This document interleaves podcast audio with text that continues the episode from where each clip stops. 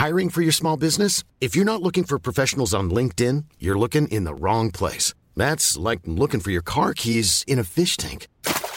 LinkedIn helps you hire professionals you can't find anywhere else, even those who aren't actively searching for a new job but might be open to the perfect role. In a given month, over 70% of LinkedIn users don't even visit other leading job sites. So start looking in the right place. With LinkedIn, you can hire professionals like a professional. Post your free job on linkedin.com slash people today.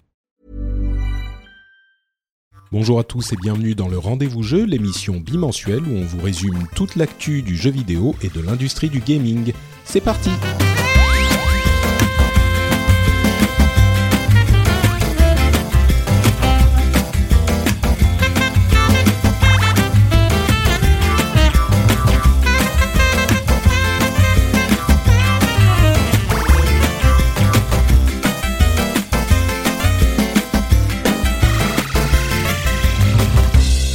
tous et bienvenue sur le Rendez-vous Jeu, l'émission qui vous résume toutes les deux semaines toute l'actu du jeu vidéo. On parle de consoles, de PC, de mobile, de l'industrie, on fait des analyses, on donne des avis et tout ça dans la bonne humeur. Et je dis parfois dans la bonne humeur en n'étant pas très sûr de mon coup, mais aujourd'hui, je sais que nous allons nous esclaffer et nous allons passer un bon moment ensemble parce que, euh, en plus de moi, qui suis pas forcément le plus euh, comique de tous les animateurs, Patrick Béja, j'ai avec moi deux joyeux lurons, à savoir Jika, dont vous entendez le rire juste à l'instant. Comment ça va, Jika?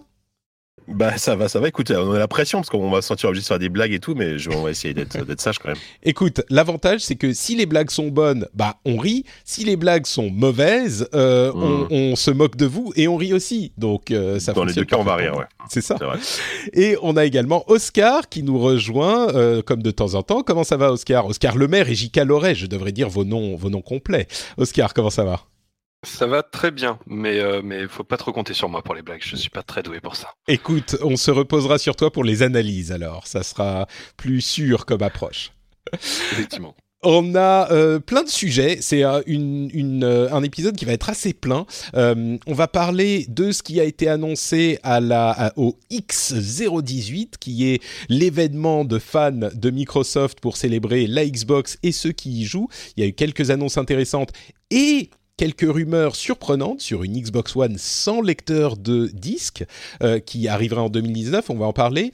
Euh, L'autre grosse news, c'est que Sony ne sera pas à l'E3 et il y a euh, possiblement plein de conséquences euh, dont on peut parler aussi. On a une série de chiffres aussi hallucinants les uns que les autres dont on va parler, de résultats financiers, tout ça, mais comme toujours pour en extraire les morceaux intéressants et oublier les trucs un petit peu chiants. Et puis il y a plein de jeux qui sont sortis, il y a des jeux auxquels on a joué, et il y a une série de petites news en plus avec lesquelles on va conclure. Mais je vous propose de nous lancer immédiatement avec le X018, la fête de la Xbox qui a eu lieu la semaine dernière à Mexico City au Mexique. Euh, je, je, oui, je connais, je suis bon en géographie. Et il y a eu plein de choses qui ont été annoncées par Microsoft.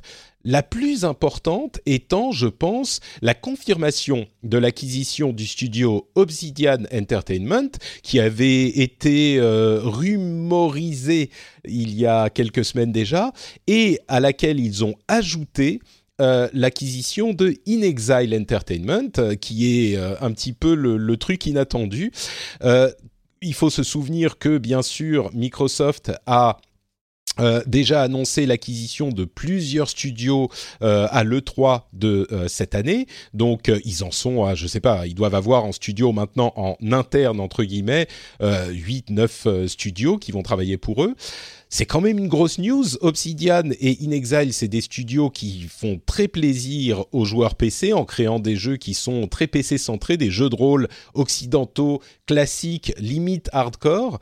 Euh, Qu'est-ce que toi, t'es un joueur PC, JK, euh, un pur et dur. Qu'est-ce que tu en penses de cette annonce? Euh, Écoute, c'est, euh, je, suis, je suis relativement, enfin, je suis un peu partagé. Euh, D'un côté, euh, je me dis que, bah, évidemment, l'histoire a prouvé que souvent, quand un, une grosse boîte rachète un studio, bah, ça se passe pas forcément très bien. Même Microsoft, ils sont pas, ils sont pas exemples de défaut là-dessus. Hein. On se souvient avec Rare, par exemple, et ce, qui, ce, que, Rare, ce que Rare était à l'époque et ce que Rare est devenu, même si c'était il, il, y a un peu plus longtemps. Euh, voilà. Après, j'ai l'impression quand même qu'actuellement, ils sont dans, une démarche assez saine euh, au niveau de leur achat. On, va voir ce que ça va donner, notamment par exemple Ninja Theory. On va voir s'ils auront euh, une créativité aussi euh, forte que par exemple sur sur ah leur dernier jeu là. Oui, Hellblade. Hellblade, voilà, j'avais oublié.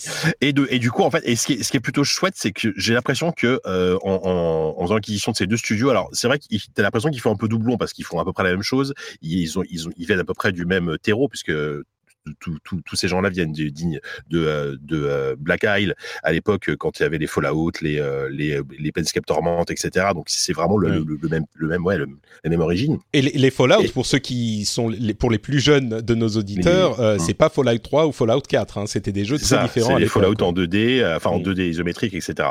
bref, mais j'ai l'impression qu'en faisant cette acquisition, ils il s'achètent surtout des auteurs parce que ce sont des studios qui qui font pas forcément des jeux qui sont irrapprochables en termes de technique, en termes de même même en termes de game design et tout. Mais par contre, c'est souvent des jeux extrêmement bien écrits, euh, extrêmement intéressants, extrêmement intelligents dans, dans l'écriture. Euh, donc là, vraiment, on a l'impression qu'il se crée une, une, sorte de super team de d'auteurs pour pour des RPG, je pense d'ampleur.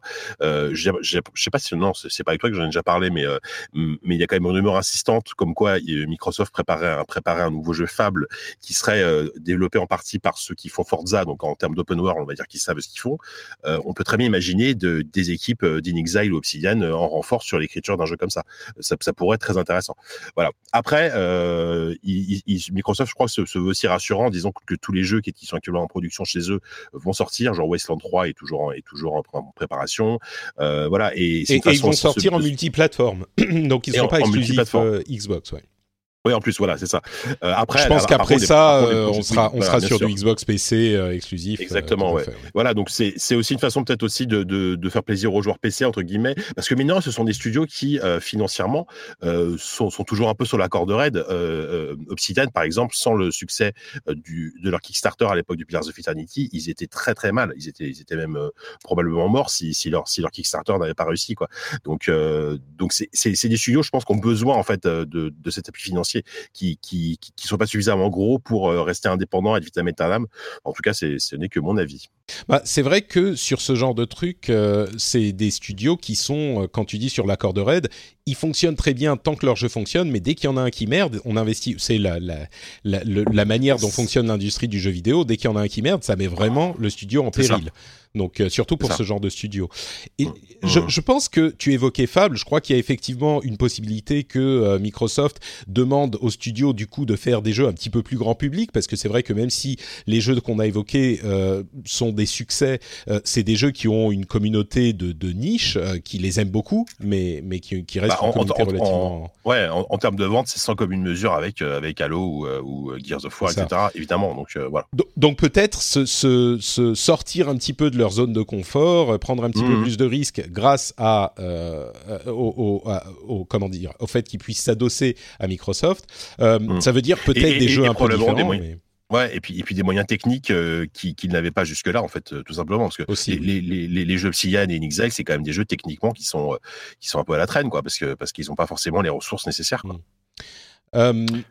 Je, ouais, vas-y, Je pense que euh, juste pour pour pour euh, en, restant dans, dans l'esprit de ce que de ce que vous dites, je pense qu'il y a sur, enfin globalement, à mon avis, c'est des studios qui euh, qui avaient besoin de se faire racheter dans dans, dans l'état actuel des choses pour la raison que vous avez citée, et puis le aussi parce que le le, problème c'est que on, vit une à une époque où les gros éditeurs ne font tout en interne. Et, euh, et y a, y a, ça, ça, devient de plus en plus rare des, des, gros éditeurs qui collaborent avec des studios de, de taille relativement importante comme, comme Obsidian par exemple.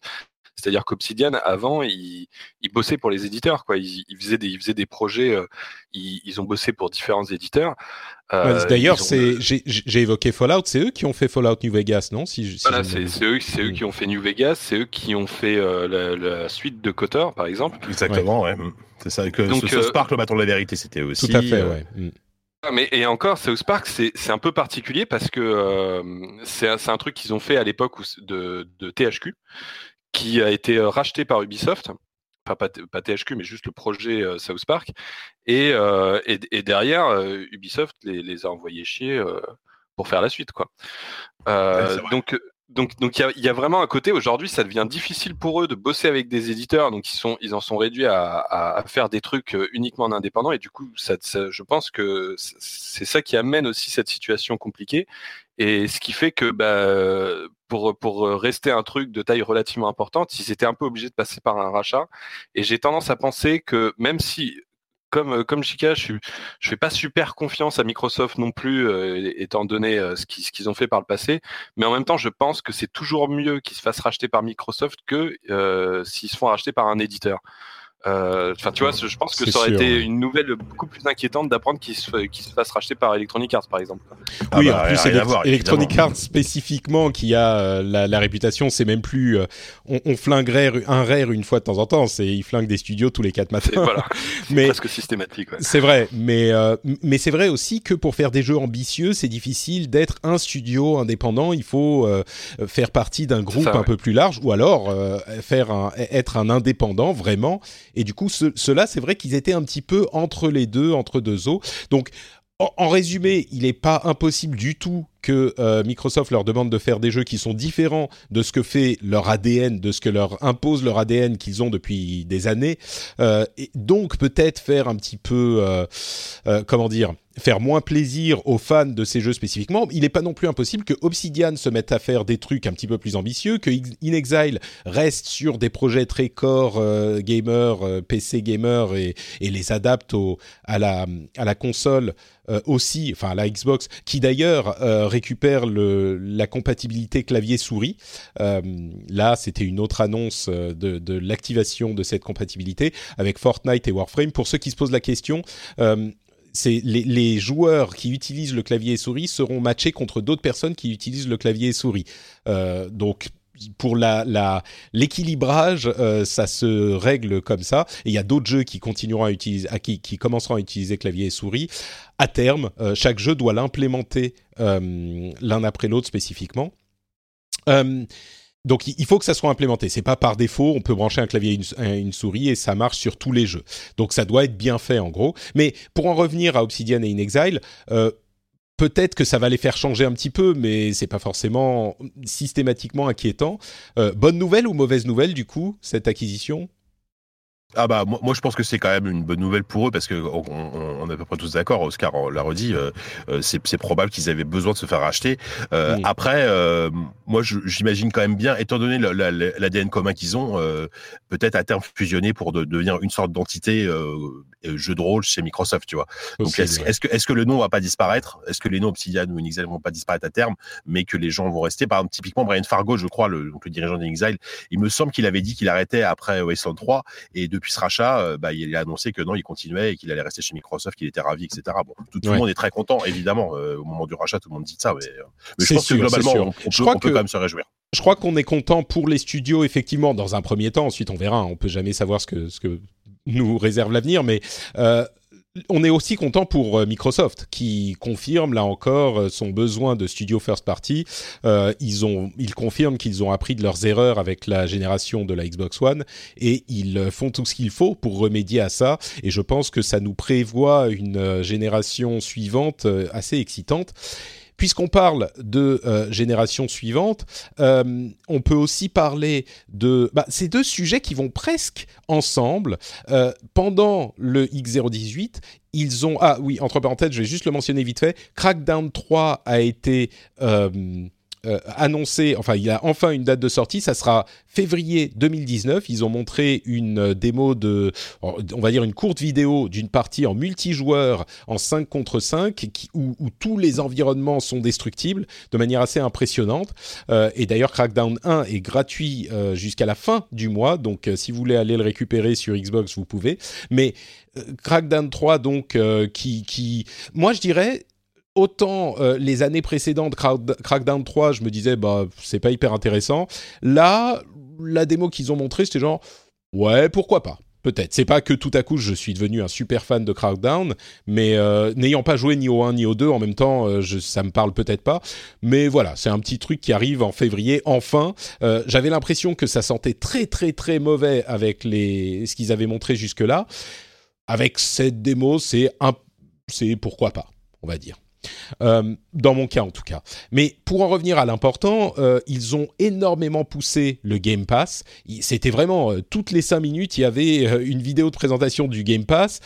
il est à 1 dollar par mois jusqu'à la fin de la période des fêtes, le Game Pass, à 1 dollar pour un mois plutôt, c'est plus juste de le dire comme ça.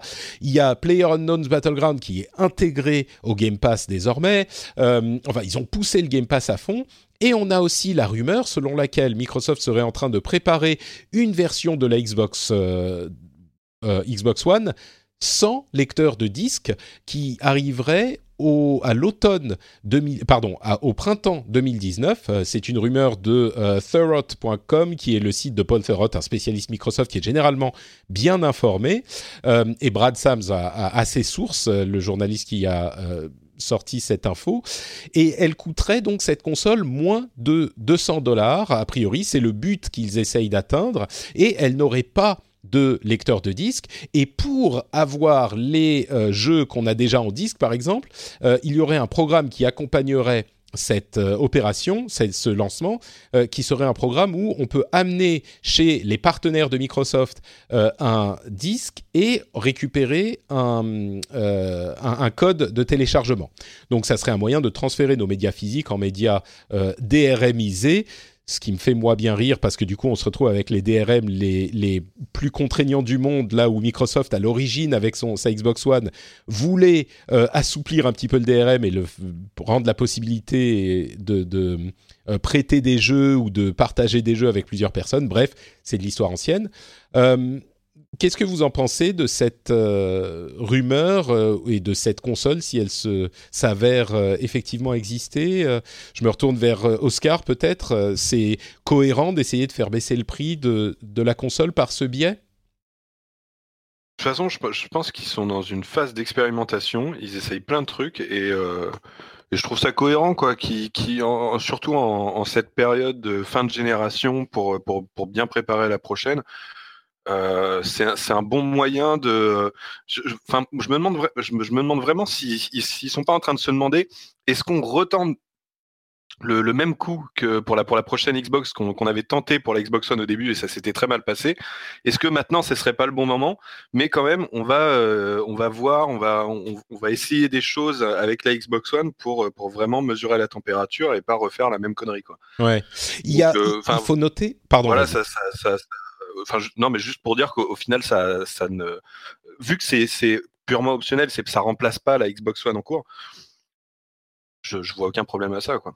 Et, il faut noter également qu'il y a encore une version de la Xbox One S, donc la, la moins chère, la Xbox One classique, euh, Slim, qui serait retravaillée pour en supprimer des éléments euh, superflus pour la rendre moins chère aussi. Donc, il travaille pas que à une console sans euh, disque, mais il travaille à une console aussi euh, avec disque, un peu moins cher. Donc effectivement, il n'abandonne pas du tout les joueurs qui ont besoin de disques, et il y en a, on le sait. Mais c'est sûr que on est quand même très nombreux aussi à, si ce n'est ne plus acheter de disques, au moins ne pas en avoir forcément besoin. Et, et c'est vrai que ça pourra aussi être un précurseur à la fameuse prochaine génération Scarlett de chez Microsoft euh, qui serait euh, basé sur à la fois le disque et euh, le streaming. Et il n'est pas du tout impossible d'ailleurs qu'une console comme celle-ci, la Xbox One S sans disque, donc la Xbox One SD, pour 100 euh, disques, ça marche, ouais, pas mal. La Xbox One SD euh, se transforme en service de streaming pour la, génération Scarlett. C'est tout à fait possible. Et si jamais il y a du matériel en plus sur la génération Scarlett qui fait que, on en avait parlé, euh, ça permettrait de réduire le lag, qui est le gros problème des services de streaming, peut-être qu'il pourrait l'intégrer à cette, cette version de la console de manière à ce que ça se passe aussi bien que possible pour la transition, mais bon, là on, spécule complètement. Euh, bon, JK, je pense que tu es à peu près du même avis. Pourquoi bah, pas, Exactement. Moi, moi, moi, je pense que tout, tout, tout ce qu'a fait Microsoft depuis plusieurs années va, va, dans ce sens. Entre le Game Pass, le fait que les, les, jeux soient disponibles à la fois sur Windows et sur, et sur, et sur Xbox, euh, le, le, leur service de streaming qui a été dévoilé il y a, y a, pas si longtemps. Enfin, je veux dire, Microsoft va, va vers cette espèce d'épuration entre guillemets totale où euh, pour eux, ce qu'ils aimeraient, ce serait qu'on ait plus qu'une une petite boîte sous la télé et, euh, et que tu aies un PC ou une, une console, tu un compte, tu as tes jeux et, euh, tu, soit tu les streams, soit, soit tu les télécharges. Donc, ce, cette possible console, ce serait un, une sorte de tremplin, de transition, en tout cas, vers, la suite qui serait probablement une, box, enfin une offre streaming, bien sûr, en parallèle d'une offre classique. Et, d'ailleurs, euh, on parle, tu parles du, Game Pass, c'est sûr que ça se synergise bien avec cette console. Euh, moi, je pense que l'offre à un dollar pour un pour euh, un mois va pas s'arrêter à la fin de l'année, qu'ils vont le refaire régulièrement et certainement pour la sortie de cette console quand elle arrivera. du coup, ça fait pour 200 dollars, tu as accès à une centaine de jeux et peut-être plus à ce moment. ça devient vraiment intéressant, même si après tu dois payer 10 dollars par mois ou 10 euros par mois. ça reste quand même une offre euh, hyper euh, euh, compelling, hyper bah, intéressante, quoi, tout simplement. Donc compétitive, peut-être. Compétitive ou c'est un petit peu différent de compétitive, c'est que c'est un truc qui est intéressant pour quelqu'un pour dépenser son argent. C'est un truc tu dis ah bah oui ça ça vaut ça vaut l'argent que je mets là-dedans. Oui, ça, va, ça, oui, t'en as pour ton argent quoi. Mm. Clair. Ouais, donc voilà, euh, pas, beaucoup plus que ça sur cette rumeur, mais c'est une rumeur qui est intéressante et qui effectivement continue cette idée de transition avec plusieurs types de machines et, euh, et, qui nous amène petit à petit. C'est l'idée que la génération prochaine sera une génération peut-être de transition, même si on n'a pas euh, l'idée du streaming systématiquement avec ce type de machine. Là, on a quand même du stockage interne et donc on télécharge les jeux pour les jouer en local. Euh, c'est peut-être une transition. Et pour ceux qui disent ah oui mais tout le monde n'a pas cette connexion, voilà. Évidemment, c'est le cas. Mais souvenons-nous aussi que euh, il n'y a pas si longtemps sur euh, PC, on achetait des, des, boîtes avec des disques dedans. Aujourd'hui, c'est plus euh, les versions collector qu'on expose chez soi que vraiment pour mettre le disque dans le PC et qui n'a plus de lecteur de disque d'ailleurs. Donc, c'est tout à fait possible et il y a plein de gens qui le font déjà. Euh, bon, bah parlons maintenant de Sony qui eux aussi font, ont, fait une annonce un petit peu inattendue. Euh, et, et, cette annonce, c'est que ils ne seront pas présents à l'E3 après avoir annoncé qu'ils ne seraient pas, qu'ils ne feraient pas euh, leur conférence de fin d'année, la PlayStation Experience, euh, pour laquelle je m'étais dit ah oui, mais si jamais ils ont un ou deux trucs à annoncer, ils pourraient le faire à, à euh, aux Game Awards, qui ont lieu à peu près en même temps, le, show de Jeff Keighley. Là, vraiment, ne pas être à l'E3, ils n'y seront pas du tout. C'est-à-dire qu'il n'y a pas de conférence et ils ne sont pas présents euh, sur le show floor à l'E3. Donc, ils, euh, oublient complètement le, le, grand événement, le plus grand événement de l'année, le plus grand événement vidéoludique c'est vrai que d'autres ont fait quelques euh, pas dans cette direction avant Sony, mais là c'est un, clean break, comme on dit, pour faire encore des anglicismes. C'est d'un coup on n'y est plus. Et je pense qu'il y a deux interprétations. Euh, soit les gens pensent que c'est une fois parce qu'ils n'ont pas énormément de choses à montrer, soit euh, c'est carrément que Sony ne va plus être à l'E3. Ils vont suivre le modèle de Nintendo par exemple, qui est de communiquer directement avec leurs joueurs. Bah, attention, Nintendo, ils sont à l'E3. Oui, non, t'as raison, t'as raison. Mais c'est l'idée de la grande conférence, effectivement, et, Nintendo, ils sont à l'E3, mais l'E3 est beaucoup moins important pour d'autres éditeurs, peut-être, parce qu'ils communiquent tout le temps.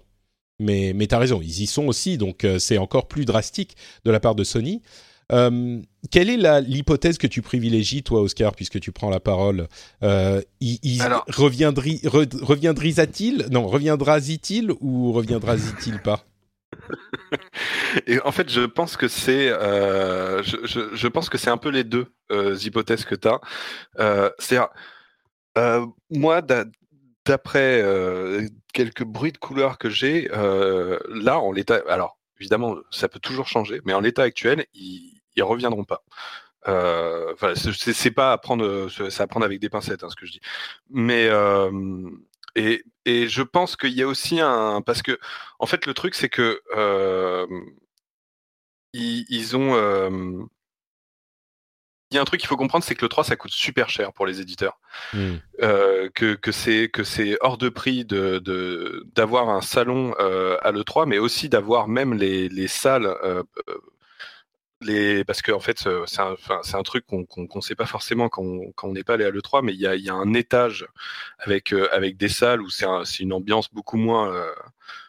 la partie professionnelle, quoi voilà la partie professionnelle, mais où la presse y va aussi, mais c'est on, n'y y va que quand on a des rendez-vous en fait. Oui, oui, c'est ce que euh, j'entendais par partie professionnelle. C'est très sobre comme coin, mais genre même là, ça coûte une fortune pour avoir une salle sur place. Euh, donc, euh, donc ça coûte super cher pour les éditeurs et je pense que tous les éditeurs sont assez remontés contre l'ESA qui organise le truc. Et, je pense que c'est déjà pour ça que Electronic Arts est parti tout en restant quand même en marge de l'E3, mais, mais, mais du coup sur, sur un truc qu'ils organisent eux-mêmes qui doit leur coûter nettement moins cher. Et, euh, et c'est pour ça, je pense pas que c'est juste pour, vraiment pour une expliquer, question de la conférence, mais plus du, du Juste pour expliquer, ils ont en fait euh, une sorte de, de, de, mini salon dans un hôtel euh, euh, IA euh, qui se passe en même temps que le 3 pour ceux qui s'en rendent pas bien compte parce que c'est vrai que vu de l'extérieur on comprend pas forcément. Et à proximité, juste à côté. Donc, c'est être à l'E3 sans payer euh, l'ISA et le Voilà, sans, sans, sans, payer la, la, la, la, fortune que demande l'ESA. Et, je, je pense que euh, Sony, en fait, à mon avis, je pense qu'ils se sont dit, voilà, on est dans une période où euh, on n'a pas énormément de choses à montrer. Euh, je pense qu'ils ont plus beaucoup de, de, de jeux euh, qui, qui n'ont pas déjà montré, c'est-à-dire ils ont Dance Stranding, ils ont euh, The Last of Us, ils ont Ghost of, Tsushima, mais mais en dehors de ça, à mon avis, ils ont plus grand-chose, sauf peut-être des petits trucs de prévus sur PS4, et je pense qu'ils commencent déjà à préparer la PS5 on a plein d'infos qui vont dans ce sens-là. Et, du coup, je pense qu'ils se sont dit, voilà, de toute façon, là, la conf, euh, la conf à l'E3, si on monte pas la PS5, et a, priori pas la montrer vu que la PS5 est, enfin, les, bruits de couleur, notamment de Kotaku, de Kotaku parlent de 2020, donc ça serait un peu tôt de la montrer euh, à cette E3 là. Euh, du coup, ils se sont dit qu'ils allaient forcément avoir une conférence décevante et que c'était le bon moment pour euh, pour partir. Et à mon avis, ils vont faire un, événement privé qui leur coûtera beaucoup moins euh, à un moment donné euh, pour annoncer la PS5. Et je pense que euh, dans leur tête, à l'heure actuelle, ils se disent on va continuer à faire uniquement des événements privés euh, mais après, sauf si euh, le SA revoit ses prix euh, hmm. et, et, et, change sa politique, parce qu'il y a aussi un, il y a, il y a un vrai risque. Là, ils ont confirmé que à peu près tout le monde, en dehors de Sony et d'Electronic Arts, mais qui va sans doute rester encore à côté, seront à l'E3 pour pour le 3 2019. Mais à mon avis, sur l'année prochaine, ça, ça risque d'être plus compliqué, quoi. Bah, peut-être qu'ils vont revoir leur leur pratique, effectivement. Il y a un autre truc qui rentre dans ce cadre que tu évoquais du, du coût euh, de l'E3, je pense, c'est aussi le fait que euh, tous les studios qui montent quelque chose doivent préparer quelque chose à montrer. Et ça, euh, dans le cycle de développement, c'est très coûteux en argent et en travail. Euh, je pense qu'il y a de, très nombreux développeurs qui pourraient nous dire, euh, si je pouvais continuer à bosser sur le jeu, plutôt que de créer une démo ou faire mettre en forme certains aspects du jeu pour pouvoir faire un gros trailer, machin, c'est ça, complique effectivement le développement.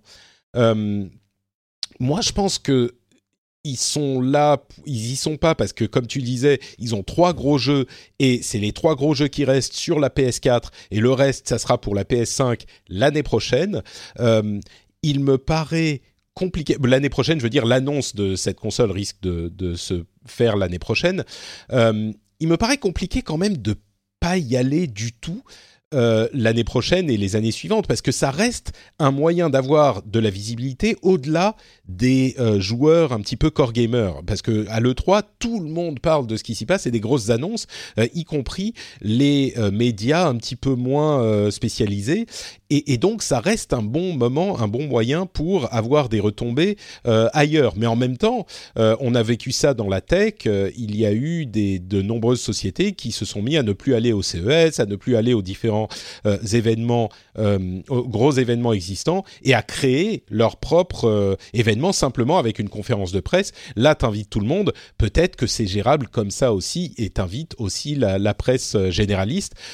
C'est sûr que si Sony t'invite, mais disons que s'il t'invite pour annoncer la PS5, t'y vas. S'il t'invite, quand je parle de s'il t'invite, je dis, je sais pas moi, Le Figaro, Le Monde, ce genre de, de, de médias s'ils t'invitent pour, pour te remontrer un jeu qu'ils ont déjà annoncé ou pour annoncer un jeu, bon oui, euh, The Last of Us 2 c'est important, euh, mais on va peut-être pas le mettre en première page du Figaro. Alors que si c'est le 3, eh ben le Figaro va peut-être faire un gros papier sur le 3 euh, et, et, et, mentionner ces trucs-là. Donc il y a une certaine visibilité qui vient avec le 3, dont je suis pas certain qu'ils seraient tous prêts à se euh, à, à, abandonner. Mais mais bon, on sait pas vraiment. JK, du coup, oui, pardon, vas-y. Pour rebondir sur, ce que tu dis, je suis assez d'accord avec toi. Je pense que euh, euh, je pense, je pense néanmoins qu'il y a un, côté euh, genre révolte de tous les de tous les éditeurs et que je pense qu'ils ont ils ont envie de le 3, ils ont besoin de le 3. Je pense que Sony peut se permettre ça parce que c'est Sony. Euh, à mon avis, ils ont aussi mesuré euh, la température avec leur PlayStation Experience parce que je me suis toujours dit que le, PlayStation Experience à cette euh, période de l'année qui est toujours en décembre, c'était une date qui n'était pas très utile parce qu'il y avait les Game Awards qui leur donnaient déjà l'occasion de communiquer sur des trucs, etc. Donc à quoi bon mettre une autre conférence à ce moment-là? Mais à mon avis, le PlayStation Experience, c'était vraiment une manière de tester est-ce qu'on peut se passer de l'E3 avec notre propre événement à nous? Et euh, maintenant, comme tu dis, les autres éditeurs peuvent pas forcément se permettre ça. Euh, et, je pense que même si on dit souvent que le 3 euh, c'est dépassé, etc., je pense que ça a un vrai intérêt d'avoir un moment qui regroupe toute l'industrie euh, pour, pour, pour être une période. Enfin, on, le voit sur, les, sur, sur toute la presse jeux vidéo, les audiences sont beaucoup plus fortes à la période de l'E3. Il y a un vrai mmh. intérêt du public pour ça. Ouais, et puis c'est euh, au-delà de. Effectivement, ça serait bien que ça, ça survive quand même l'E3. Au-delà de, euh, de, de l'intérêt pour les annonceurs et même de l'intérêt pour les médias, moi je crois qu'il y a pour les joueurs, pour l'ensemble de l'industrie et pour les joueurs, une sorte de d'exaltation de ce. C'est notre Noël, quoi. Comme je le dis chaque année, c'est notre Noël, c'est notre Super Bowl, c'est le moment où on est tous super content de se rejoindre pour parler de euh, la forme qu'a pris telle conférence et ah regarde tel, tel euh, studio s'est planté en montrant ça, haha qu'est-ce qu'ils sont ridicules et il y a euh, Sony qui a mis une église entière et les gens pouvaient pas s'asseoir, c'était c'était marrant quoi et c'est c'est le moment où on est tous en train de discuter de la même chose. Je pense qu'il y a une valeur là-dedans. Maintenant, il n'est pas garanti que ça ait une valeur pour les éditeurs et pour l'industrie elle-même, mais je crois que oui. Mais mais du coup, si on parle d'industrie, JK, Là, c'est un boulevard ouvert à Microsoft cette année, du coup. Euh, ils, peuvent faire tout le bruit qu'ils veulent et annoncer des trucs. Mmh, ouais, probablement. Et peut-être que euh, il, il enfin, au, au, précédent E3, ils avaient commencé à teaser la, la prochaine génération de consoles. Est-ce que du coup, ils vont pas un peu, sachant que justement, ils vont être seuls à l'E3, est-ce qu'ils vont pas en profiter pour euh, pour annoncer vraiment euh, la prochaine génération de consoles, histoire d'avoir vraiment toutes les lumières médiatiques? Parce que euh, effectivement, en plus, Sony, c'est vrai que traditionnellement depuis quelques années, c'était toujours un peu le point d'orgue des conférences E3. Tout le monde attendait la conférence Sony, etc. Et, et, du coup, il y, y, y, avait un rayonnement, il y avait un rayonnement, un rayonnement médiatique sur le salon et sur Sony qui était quand même vachement, euh, vachement là. Et, effectivement, Microsoft, je pense qu'ils doivent être contents. Et en même temps, j'espère qu'ils vont avoir des, gros trucs à annoncer du coup au prochain E3 parce que bah, parce qu'ils vont être un peu. Enfin, ils, sont plus seuls, mais c'est vrai que même même je crois qu'historiquement, c'est la première fois qu'un constructeur euh, euh, quitte complètement le 3 parce que Nintendo, ils ont quand même un stand et ils ont le Nintendo Direct. Je j'ai pas souvenir d'un autre constructeur à part Sega, bien sûr, qui, qui, qui a vraiment zappé le 3 comme ça. Non, l'un des gros, je, crois bien que c'est la première fois. Oui. Euh, Nintendo avait pas fait Nintendo Direct euh, en 2016, mais ils étaient sur, le salon. C'est ça. Et, euh, du coup, voilà. Et, Sony, en même temps, ça fait plusieurs, mois, années qui sont un peu comme ça. Déjà, à la, je crois qu'à la, dernière Gamescom, moi, j'y étais. Euh, je crois que c'est une des premières fois. Je, suis même pas sûr qu'ils avaient de, qu'ils stand. Euh, enfin, en tout cas, il y, avait un stand public, mais il n'y avait pas de rendez-vous privé. Il y avait rien du tout à le 3. Euh, la, la, la Paris Games Week, ils ont fait une, ou deux conférences fut un temps, mais là, ils ont complètement laissé tomber. Donc, on, on sent qu'ils essaient vraiment de se ouais, de, de, de s'isoler pour, pour créer leur propre événement. Effectivement, par contre, le, au, le, au, prochain PlayStation Experience, qui aura lieu je ne sais pas quand, euh, bah, ils vont être attendus au tournant. Quoi. Ouais, c'est sûr. Et, et, bon, à voir ce que va faire Microsoft. Euh, il serait possible qu'ils annoncent leur prochaine console, ça serait intéressant. Euh, bon, sortie 2019, ça semble un peu probable. En, tout cas, ce qui est sûr, c'est qu'il y aura, un, à mon avis, un, gros focus sur leur service de cloud gaming qui a été euh, présenté déjà de la, il, y a, quelques, semaines. Là, je pense que là, ils vont, ils vont mettre le paquet. Enfin, j'imagine qu'ils vont mettre le paquet là-dessus, quoi. Ouais, mais est-ce que ça va intéresser les gens? Parce que le truc, c'est qu'ils sont quand même dans la même situation que Microsoft, euh, de, que Sony, euh, c'est-à-dire qu'ils sont aussi en fin de génération et qu'ils sont en train de préparer la prochaine génération, donc ils ont plus grand-chose à montrer sur Xbox One. Donc, à mon avis, euh, soit ils, annoncent leur prochaine console à l'E3, mais ça me paraît tôt, faut pas oublier que la, Xbox One, elle a été annoncée euh, pour la première fois, elle a été présentée pour la première fois seulement six mois avant sa sortie, et qu'on est vraiment sur une tendance où les, constructeurs essayent de réduire le plus possible le, temps entre, la première présentation et la sortie. Donc, euh, je, les vois mal présenter prématurément leur console. Et en même temps, s'ils le font pas, je pense qu'ils vont avoir une conférence qui sera pas, pas mmh. passionnante. C'est intéressant, du coup, effectivement, c'est peut-être hyper stratégique de la part de Sony parce que mécaniquement, on attend Microsoft au tournant maintenant. Et euh, comme tu le disais, Oscar, euh, Sony, Microsoft est dans la même situation que Sony. Euh, ils n'ont plus rien à montrer entre guillemets pour cette génération. Et, donc, qu'est-ce qu'ils peuvent montrer? Ouais, c'est très intéressant comme manière de voir les choses. Bah, là, on aura clairement, il y, aura du gameplay sur le prochain Halo, par exemple, qui a été annoncé. Il y a, le Halo quand même où on a quasiment rien vu. Il y aura, alors encore une fois, c'est avec des, pincettes, mais il y aura peut-être le, le, Fable aussi qui sera qui sera du coup peut-être le gros RPG de, Microsoft. Et il y aura, à mon avis, comme, comme, comme l'année dernière, une, une, une palanquée d'éditeurs tiers qui vont présenter, euh, enfin j'espère, s'ils arrivent à faire le même coup que l'année dernière, qui vont présenter pour la première fois euh, leur, leur, jeu euh, euh, voilà, souvenez-vous de Cyberpunk quand même qui était là pour, la première fois le 3, euh, Sekiro, etc. Quoi. Ouais, ceux-là, moi, je, je, ils me, ils m'impressionnent moins parce que c'est les jeux third party qui sont chez tout le monde. Et ceux-là, pour moi, ils sont pas. oui, mais, oui, oui, mais, le fait qu'ils soient en premier présentés à la conférence Microsoft, ça, ça, ça, ça, ça, fait que la conférence Microsoft devient un événement en dehors de Microsoft. Ah bah là, de toute façon, ils vont. J'ai trouvé quoi. Ils vont, ils vont effectivement. Il y en a plein qui n'auront plus le choix, quoi. C'est, tu peux pas aller chez Sony, donc tu vas chez Microsoft. Euh, plus, voilà, ils ont Sony donc là, là ils auront un boulevard là-dessus. C'est sûr. Et, et, mais c'est vrai qu'au-delà des, des, jeux euh, multiplateformes, c'est vrai qu'il suffirait qu'ils montrent Halo et Fable. Euh, et, et, tout à coup, ils ont, tout le monde se précipite sur la Xbox cette année. Il y a aussi Gears of War qui est en préparation. Et il y a aussi un Gears of War qui est peut-être pas. Euh, euh, non, c'est vrai qu'il l'avait annoncé l'année dernière. Ils l'ont annoncé, on n'a rien vu du tout. Mais, euh... et, il par exemple, effectivement le, tu, tu, tu, vois le prochain jeu de juste des, des gars de Titanfall, là, le prochain jeu Star Wars Fallen Order, on peut imaginer une exclu, enfin une vu, qu'il n'y a que Microsoft, ils, ils sont présentés en exclusivité. Il y, a, il y a quand même des gros titres très attendus des mmh. éditeurs tiers qui ont vraiment leur, leur, place, je pense, à la, conférence Microsoft. Moi, j'ai hâte de, de, racheter une nouvelle Xbox parce que j'ai ma vieille One qui, qui meurt dans un truc, elle est trop gros, elle fait trop de bruit, elle a une euh, monstrueuse. Donc je me dis une nouvelle Xbox peut-être euh, rachetée pour euh, ces jeux-là et avec le Game Pass. Franchement, il commence à donner une, une, une offre compelling, comme je disais tout à l'heure, qui vaut vraiment son, son, argent. Et, et, le 3 peut être un basculement, quoi. C'est possible. Euh, bon, bah parlons un petit peu de chiffres euh, avant de passer au jeu de ce moment. Euh, alors, on quitte complètement l'univers de Microsoft et de Sony. On va vous parler de Fortnite, dont on ne peut pas ne pas parler à chaque épisode. En fait, la dernière nouvelle en date, c'était il y a une dizaine de jours, le nouveau pic de nombre de joueurs simultanés sur Fortnite a atteint 8,3 millions de joueurs. Donc joueurs simultanés, hein, pas, le, le nombre de joueurs mensuels ou de quotidien ou, ou de gens qui ont installé le jeu. C'est jouant en même temps 8,3 millions. Pour vous donner une idée de euh, ce que ça donne, Steam Spy a euh, posté en réponse que sur Steam, le nombre de joueurs en simultané est monté à 5 millions. Je rappelle contre 8,3 millions euh, pour Fortnite. Sur Steam, c'est tout jeu Steam confondu, 5 millions, et ils ont 16 millions de joueurs connectés aux clients en simultané.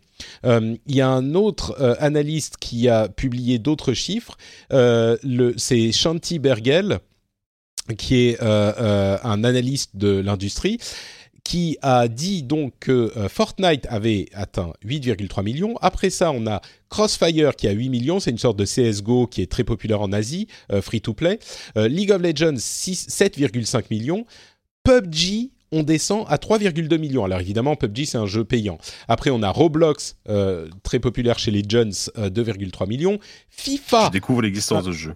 ouais, c'est très très très populaire. Mm. Euh, FIFA 1,8 million, Minecraft 1,4 million. Après, on descend Dota, Destiny 2, ah Call of Duty Black Ops, World of Tanks, machin. enfin, Black Ops lequel on, ne sait pas.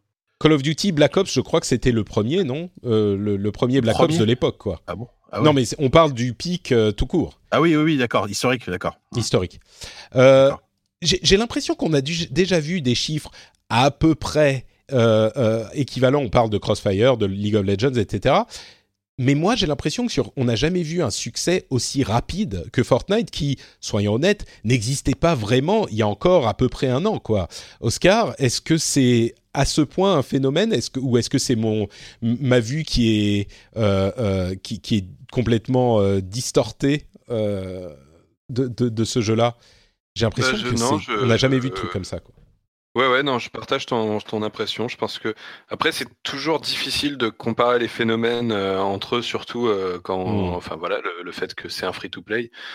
Euh, du coup, c'est forcément difficile à comparer avec des jeux payants. Mais, mais, mais ouais, enfin moi, j'ai vraiment l'impression que on est sur un phénomène record. Et, et en fait, enfin, ça se, je trouve que ça se mesure surtout sur le l'impact que ça a en dehors du jeu vidéo. Euh, tu vois, le, fait que tu as euh, le, le, rappeur Drake qui, qui, qui, est à fond dessus, le fait qu'il y a les mmh. joueurs de foot qui font les danses, etc. Je pense que, enfin, quand, quand, on regarde pendant la Coupe du Monde, les, les les, les, les, joueurs de l'équipe de France n'arrêtaient pas de raconter que euh, quand, quand, ils étaient euh, chez, enfin pas chez eux, enfin à leur hôtel le soir, ils jouaient à Fortnite quoi. Euh, il y en a plusieurs qui racontaient ça et c'est c'est là que tu mesures vraiment à quel point c'est euh, c'est répandu dans sur un vraiment un très très grand public et, et j'ai l'impression que je, je, je, pense que le, le, le seul truc qui, qui était à peu près similaire, c'était Pokémon Go les, les, deux premiers mois, tu vois. Ouais, sauf que là, ça dure. Et, et d'ailleurs, pour, pour, ouais pour montrer. D'ailleurs, entre parenthèses, Pokémon Go, euh, ils ont fait, je sais plus combien, 73 millions de revenus au mois d'octobre, euh, presque 70% de plus que l'année dernière. Alors c'est surtout au Japon et aux US, mais euh, il n'empêche, Pokémon Go, même si on en entend un petit peu moins parler, euh, ils vont très très bien. Mais pour Fortnite, là encore, j'arrête pas de le dire à chaque fois, les gens d'Epic, c'est des génies. Et euh, encore une preuve de ce génie, la prochaine série de skins qui sera euh, intégrée dans Fortnite, c'est des skins de la NFL, la National Football League, le football américain aux US. Il y aura les, des, des, skins avec les maillots de toutes les équipes de NFL euh, américaines. C'est, enfin, pour moi, c'est un truc, mais c'est tellement intelligent, quoi. Avec ça, là. Ah oui Parce que ouais, bah, je crois que ça, ça a été. Euh, ils ont lancé le truc et ils l'ont retiré genre euh, une heure après, un, truc comme ça. Euh, j'ai pas du tout en parler. super bien suivi le truc, mais, mais, mais en fait, visiblement, ça, ça, a été retiré très vite, alors que ça a été mis puis retiré très vite, et visiblement, c'est. apparemment, c'est la NFL qui d'un seul coup s'est rendu compte que, mais attendez, on est en train de se flinguer dans le jeu, ça va pas du tout. et un truc très bizarre, quoi. Ça genre, paraît les mecs étrange. Pas compris écoute, j'ai pas du tout entendu parler de ça. J'ai dû rater le, le, la news si c'est le cas, mais bon, on va on va suivre ça. Ça s'est passé dans le courant de la semaine dernière, il me semble. Enfin, euh, D'accord. Ou alors j'ai rêvé, mais ça me paraît bizarre. Oui, je, je me demande si tu l'as pas rêvé parce que moi j'ai pas du tout. Je fais une euh, une euh, euh, recherche Google rapide, je vois pas du tout. Je, crois que le Wall Street Journal a écrit un article. Je vais essayer de te retrouver ça. D'accord, d'accord. Bah écoute, en tout cas, ce qui est sûr, c'est que l'idée est hyper intéressante et peut se décliner sur tous les sports du monde et c'est un alliage parfait. Tu quand tu penses à Fortnite, tu penses au foot, donc et vice versa. Donc c'est parfaitement adapté. En tout cas, c'est mieux que euh, ce que fait PUBG avec des skins Joker et Harley Quinn de euh, du film euh, comment il s'appelle? Justice League non non non, c'est Suicide Squad. Voilà. Ce qui franchement enfin bref et, d'ailleurs, je sais pas si vous avez vu le dernier mode temporaire de Fortnite, c'est la, bataille gourmande où il y a euh, 15 euh, contre 15, je crois, où il faut construire le plus gros fort possible et puis le mur, le, la séparation se divise et il faut aller euh, euh, détruire le, la bouffe du mur. Enfin bref, encore une fois ce, mode Battle Royale et cette ingéniosité des gens de, et d'Epic. À force, on va croire que j'ai des actions chez eux, mais euh, moi je les trouve, euh, je trouve qu'ils ont vraiment. Euh, ce que je disais la dernière fois, c'était on leur a donné une opportunité et c'est la différence entre PUBG et Epic. PUBG, on leur a donné une, une opportunité, ils ont fait ce qu'on attendait en normal pour profiter de l'opportunité. Ils ont euh, géré le truc comme n'importe qui aurait pu le faire. Epic, ils l'ont transformé, ils ont transformé de l'or en diamant, quoi. C'est, enfin bref. Euh, parlons un peu des revenus d'Activision Blizzard, avec notamment, euh, il y aurait plein de choses dont on pourrait parler, mais notamment cette information et cette estimation selon laquelle Call of Duty Black Ops 4 a bien performé euh, comme on dit dans les milieux autorisés. Euh, mais par contre, Destiny 2 a underperformé, a, pas atteint les objectifs qu'ils avaient fixés. Et il y a beaucoup de gens qui ont entendu euh, ça et qui ont compris ah bah ça y est Activision Blizzard est en train de, va détruire Destiny 2 ou Destiny 3 pour le transformer en un truc que les gens ne veulent pas etc moi je crois que c'est pas du tout comme ça que je lis et que je comprends le truc. Destiny 2 a euh, souffert très clairement du ratage de Destiny 2 Vanilla et comme j'en avais parlé de la euh, l'erreur qui à mon sens était une erreur de nécessiter les premières extensions de Destiny 2 pour pouvoir profiter de Forsaken, ce qui a donc de la, la vraie extension de cette année, ce qui a euh, refroidi un certain nombre de joueurs s'ils n'étaient pas déjà refroidis. La communauté de Destiny 2 est super contente et trouve que le le jeu est dans le meilleur état qu'il ait jamais été. Mais par contre, tous ceux qui ont été refroidis par euh, 4 euh, ans d'histoire refroidissante de Destiny où euh, euh, oui, ok, il y a des trucs super bien, mais il y a tel truc qui m'emmerde. Non, mais finalement c'est bien. Non, non, mais attends, reviens. si, si, finalement c'est cool, je sais pas quoi. Et le jeu est quand même bien, mais du coup, ça, donne, ça met un, puzzle hyper compliqué devant Bungie et Activision parce que qu'est-ce qu'ils font pour le prochain? Il y aura sans doute une extension à nouveau pour Destiny 2 qui pourrait peut-être vendre sans avoir la nécessité d'acheter euh, Destiny 2 de base. D'ailleurs, ils le donnent à tout le monde, il est gratuit euh, un jour sur deux, donc euh, ils ont bien compris ça. Mais est-ce que ça va suffire? Et puis s'ils font pas une extension mais un Destiny 3 pareil, les gens se disent ah, c'est bon, tu m'as eu une fois, deux fois, au bout d'un moment, ça commence à suffire, quoi. Donc, je sais pas comment ils vont résoudre ce problème. Et, s'ils font un Destiny 3, ils font quoi? Ils font un reset, ils enlèvent une nouvelle fois toutes les armes de tous ceux qui les avaient perdues après Destiny 1. Moi, je crois qu'ils pourraient, mais je sais pas si la communauté sera contente. Je crois que ça serait ça serait possible, mais c'est compliqué et je crois qu'il y a une grosse déconnexion entre ce que dit Activision sur les performances de Destiny 2 Forsaken le fait qu'ils sont Bungie a, a dit euh, non non mais nous on est très content du jeu. Euh, les joueurs sont très contents, le jeu, il n'y a pas de problème. Mais après, c'est tout, tout ce qu'il y a autour du jeu qui est compliqué. Euh, ensuite, il y a la question des microtransactions qui, dans l'ensemble, sont plutôt bien faites dans Destiny 2. Donc ça, ça pose pas vraiment de problème, à part certains qui sont contre les microtransactions tout court, point barre. Bon, ça, forcément, ils sont moins contents, mais tout ça pour dire que euh, le jeu est bien et je pense pas que Activision dise ah on n'est pas content du jeu. Ils disent le jeu c'est pas assez vendu et je crois que le jeu effectivement ne s'est pas du tout assez vendu euh, par rapport à sa qualité et euh, la raison c'est pas qu'ils ont pas euh, façonner le jeu avec les machins qu'il faudrait pour euh, attirer les. C'est que ils ont merdé euh, encore une fois le, le, les étapes qui ont amené à Destiny 2 Forsaken l'extension.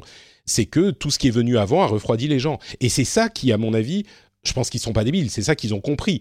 le problème de Destiny 2 Vanilla, c'était son endgame, et ça venait du fait qu'ils ont essayé de, plaire à beaucoup plus de gens, à élargir le public, ça n'a pas fonctionné. Donc ils sont conscients de ce qui marche et de ce qui marche pas. Donc pour moi, ça m'inquiète pas par rapport à l'influence qu'a Activision sur Bungie. Au contraire, c'est Bungie qui a eu raison dans le, dans le lot, euh, parce qu'aujourd'hui, le jeu tel qu'il est, ils savent ce que les gens apprécient. Donc, je sais pas, je sais pas comment ils vont s'en sortir avec ça, mais c'était intéressant de voir euh, cette... Euh, je, trouve, moi, je suis quand même vachement inquiet sur, le, sur la relation entre Activision et Bungie. Je pense que le, le, la façon, la, déclaration d'Activision, c'est quand même très rare que, qu'un, en particulier euh, de la part d'Activision, qu'ils disent comme ça euh, à leurs investisseurs qui sont euh, qui sont pas contents des, des résultats d'un jeu. D'habitude, ils ont tendance à enrober la réalité et même quand ils sont pas contents, à essayer de faire croire que tout va bien, vous inquiétez pas, etc. À un moment, tu as, besoin de de, de déclarer ce genre de choses aux investisseurs. Hein. quand il y a un vrai problème, c'est légalement, tu es obligé de le dire. alors ça dépend. Enfin, quand, quand, quand, tu donnes des chiffres, tu es légalement obligé de donner les vrais chiffres. Mais, mais enfin, tu vois, ils pouvaient juste passer le truc sous silence euh, il pouvait, enfin, il, y a toujours des moyens, tu sais, de, tu sais, ce qu'on dit, les, chiffres, on peut leur faire dire ce qu'on veut, on peut mm. essayer de faire croire que machin, que, que tout se passe bien, même quand et Activision, c'est des spécialistes pour ça. Euh, c'est tout con, mais euh, les Call of Duty, euh, à partir du moment où ça a commencé à décliner, ils continuaient d'essayer de faire croire que euh, ça faisait des lancements records en, euh, en, changeant la façon dont ils mesuraient les ventes. C'est-à-dire qu'au début, ils mesuraient les ventes uniquement aux États-Unis et au Royaume-Uni, puis après, ils, sur le jeu suivant, ils sont passés aux ventes mondiales en disant regardez, ça a fait ça a fait plus, sauf que ça a fait plus euh, en, en, prenant le monde face à pour le jeu précédent uniquement États-Unis et mmh. Royaume-Uni. Bah, moi, je crois qu'en l'occurrence, sur Destiny 2, c'est juste que ça c'est pas du tout, du tout, enfin c'est pas enrobable, tu vois. ils sont complètement plantés. ce que je veux dire, c'est que et derrière Bungie qui dit nous, ça va. Euh, je pense que ça trahit vraiment une, euh, une, embrouille entre les deux, où, euh, à mon avis, Bungie, effectivement, pour eux, ça va. mais pour Activision, eux, ils ont besoin que ça se vende beaucoup plus, parce que pour eux, c'est, enfin, voilà, l'échelle de la société I'm Sandra, and I'm just the professional your small business was looking for. But you didn't hire me because you didn't use LinkedIn jobs. LinkedIn has professionals you can't find anywhere else, including those who aren't actively looking for a new job but might be open to the perfect role, like me. In a given month, over 70% of LinkedIn users don't visit other leading job sites. So if you're not looking on LinkedIn, you'll miss out on great candidates like Sandra. Start hiring professionals like a professional. Post your free job on linkedin.com/people today. Énorme, donc ils, ont besoin de trucs qui rapportent beaucoup d'argent. Et, euh, et, pour eux, ça rapporte pas assez. Et à mon avis, c'est euh, euh, enfin, je, je, suis très inquiet vraiment entre, entre le, pour leur relation et, du, et de fait pour l'avenir de Destiny, quoi. C'est sûr que au minimum, tu coordonnes ta communication. Je pense que Bungie était pas content du tout d'entendre les choses Est-ce qu'on sait à qui appartient l'IP le, Destiny C'est Activision C'est les deux. C'est les deux. D'accord. Donc l'un ne peut pas continuer à le faire sans l'autre, quoi. A priori, euh, enfin, on sait pas. Mais... Leur, leur, contrat était sorti à l'époque parce que c'était euh, à l'époque de, de l'embrouille entre Activision et, et Infinity Ward. Et, et, devant la justice, ils avaient balancé le contrat avec Bungie pour dire regardez comme on est réglo dans nos contrats. Et euh, alors, je me souviens plus en détail, mais en gros, il y avait une histoire comme quoi euh, si Bungie se retire du projet, là à ce moment-là, Activision fait ce qu'ils veulent. Euh, mais euh, si, si, enfin, tu vois, Activision peut pas euh, dire, bah voilà, le prochain jeu, on le fait développer par un autre studio. Ça. sans consulter Bungie, sans avoir l'autorisation de mmh. Bungie là-dessus, tu vois. Mais bon, ensuite, on peut toujours imaginer un, moyen pour Activision de, de, de faire sortir Bungie volontairement entre guillemets. Je pense que ça, ça, peut, ça, peut, ça, peut être très violent hein, s'ils s'embrouillent vraiment. Mais, mais je crois que vraiment, enfin, sur ce cas-là, alors on ne sait pas qui a poussé Bungie à, faire euh, de Destiny 2 un truc plus grand public entre guillemets. Moi, j'ai pas l'impression que ça soit Activision, mais peut-être. Euh, moi, j'ai l'impression que c'est vraiment une, euh, une, décision de Bungie de se dire bon, bah, on va toucher un public plus large. Il y a une formule qui marche, mais on va l'étendre. Bon, clairement, ça n'a pas marché. Mais là, ils peuvent s'en prendre c'est difficile à dire. On va pas spéculer à cause de si, à cause de qui. Est-ce que c'est Activision Est-ce que c'est Bungie? Je suis sûr que les gens qui détestent Activision vont dire ah mais évidemment c'est Activision qui a dit il faut faire Destiny 2 comme ça donc c'est pour ça qu'ils l'ont fait comme ça et que ça s'est planté machin.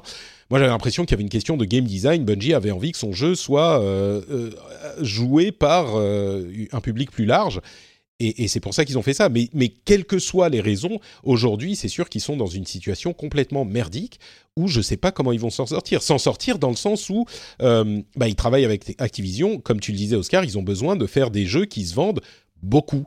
Euh, et beaucoup, beaucoup. Pas juste... Euh, peut-être que quand, quand, Bungie disait on est content du jeu, il disait on est content de l'état du jeu, de son gameplay. Il disait pas on est content des ventes du jeu. Donc euh, c'est ça je, à mettre je en pense que, Mais je pense que même Bungie ils sont contents des ventes pour euh, parce qu'à l'échelle de Bungie ça va, mais euh, mais à l'échelle d'Activision ça va pas quoi. Oui oui et non, je suis pas sûr. C'est Bungie, c'est quand même Halo quoi. Halo c'était oui c'était que sur Xbox, mais enfin c'était quand même un phénomène invraisemblable. je suis pas convaincu. Je crois que, que le premier Destiny c'est mieux vendu qu'Halo. Oui, le premier. Mais là, on parle de Destiny 2. Voilà. Là, on parle de Destiny 2 euh, aujourd'hui. Après, le truc aussi, c'est que, euh, mais même le premier Destiny, je crois qu'Activision n'était pas satisfait.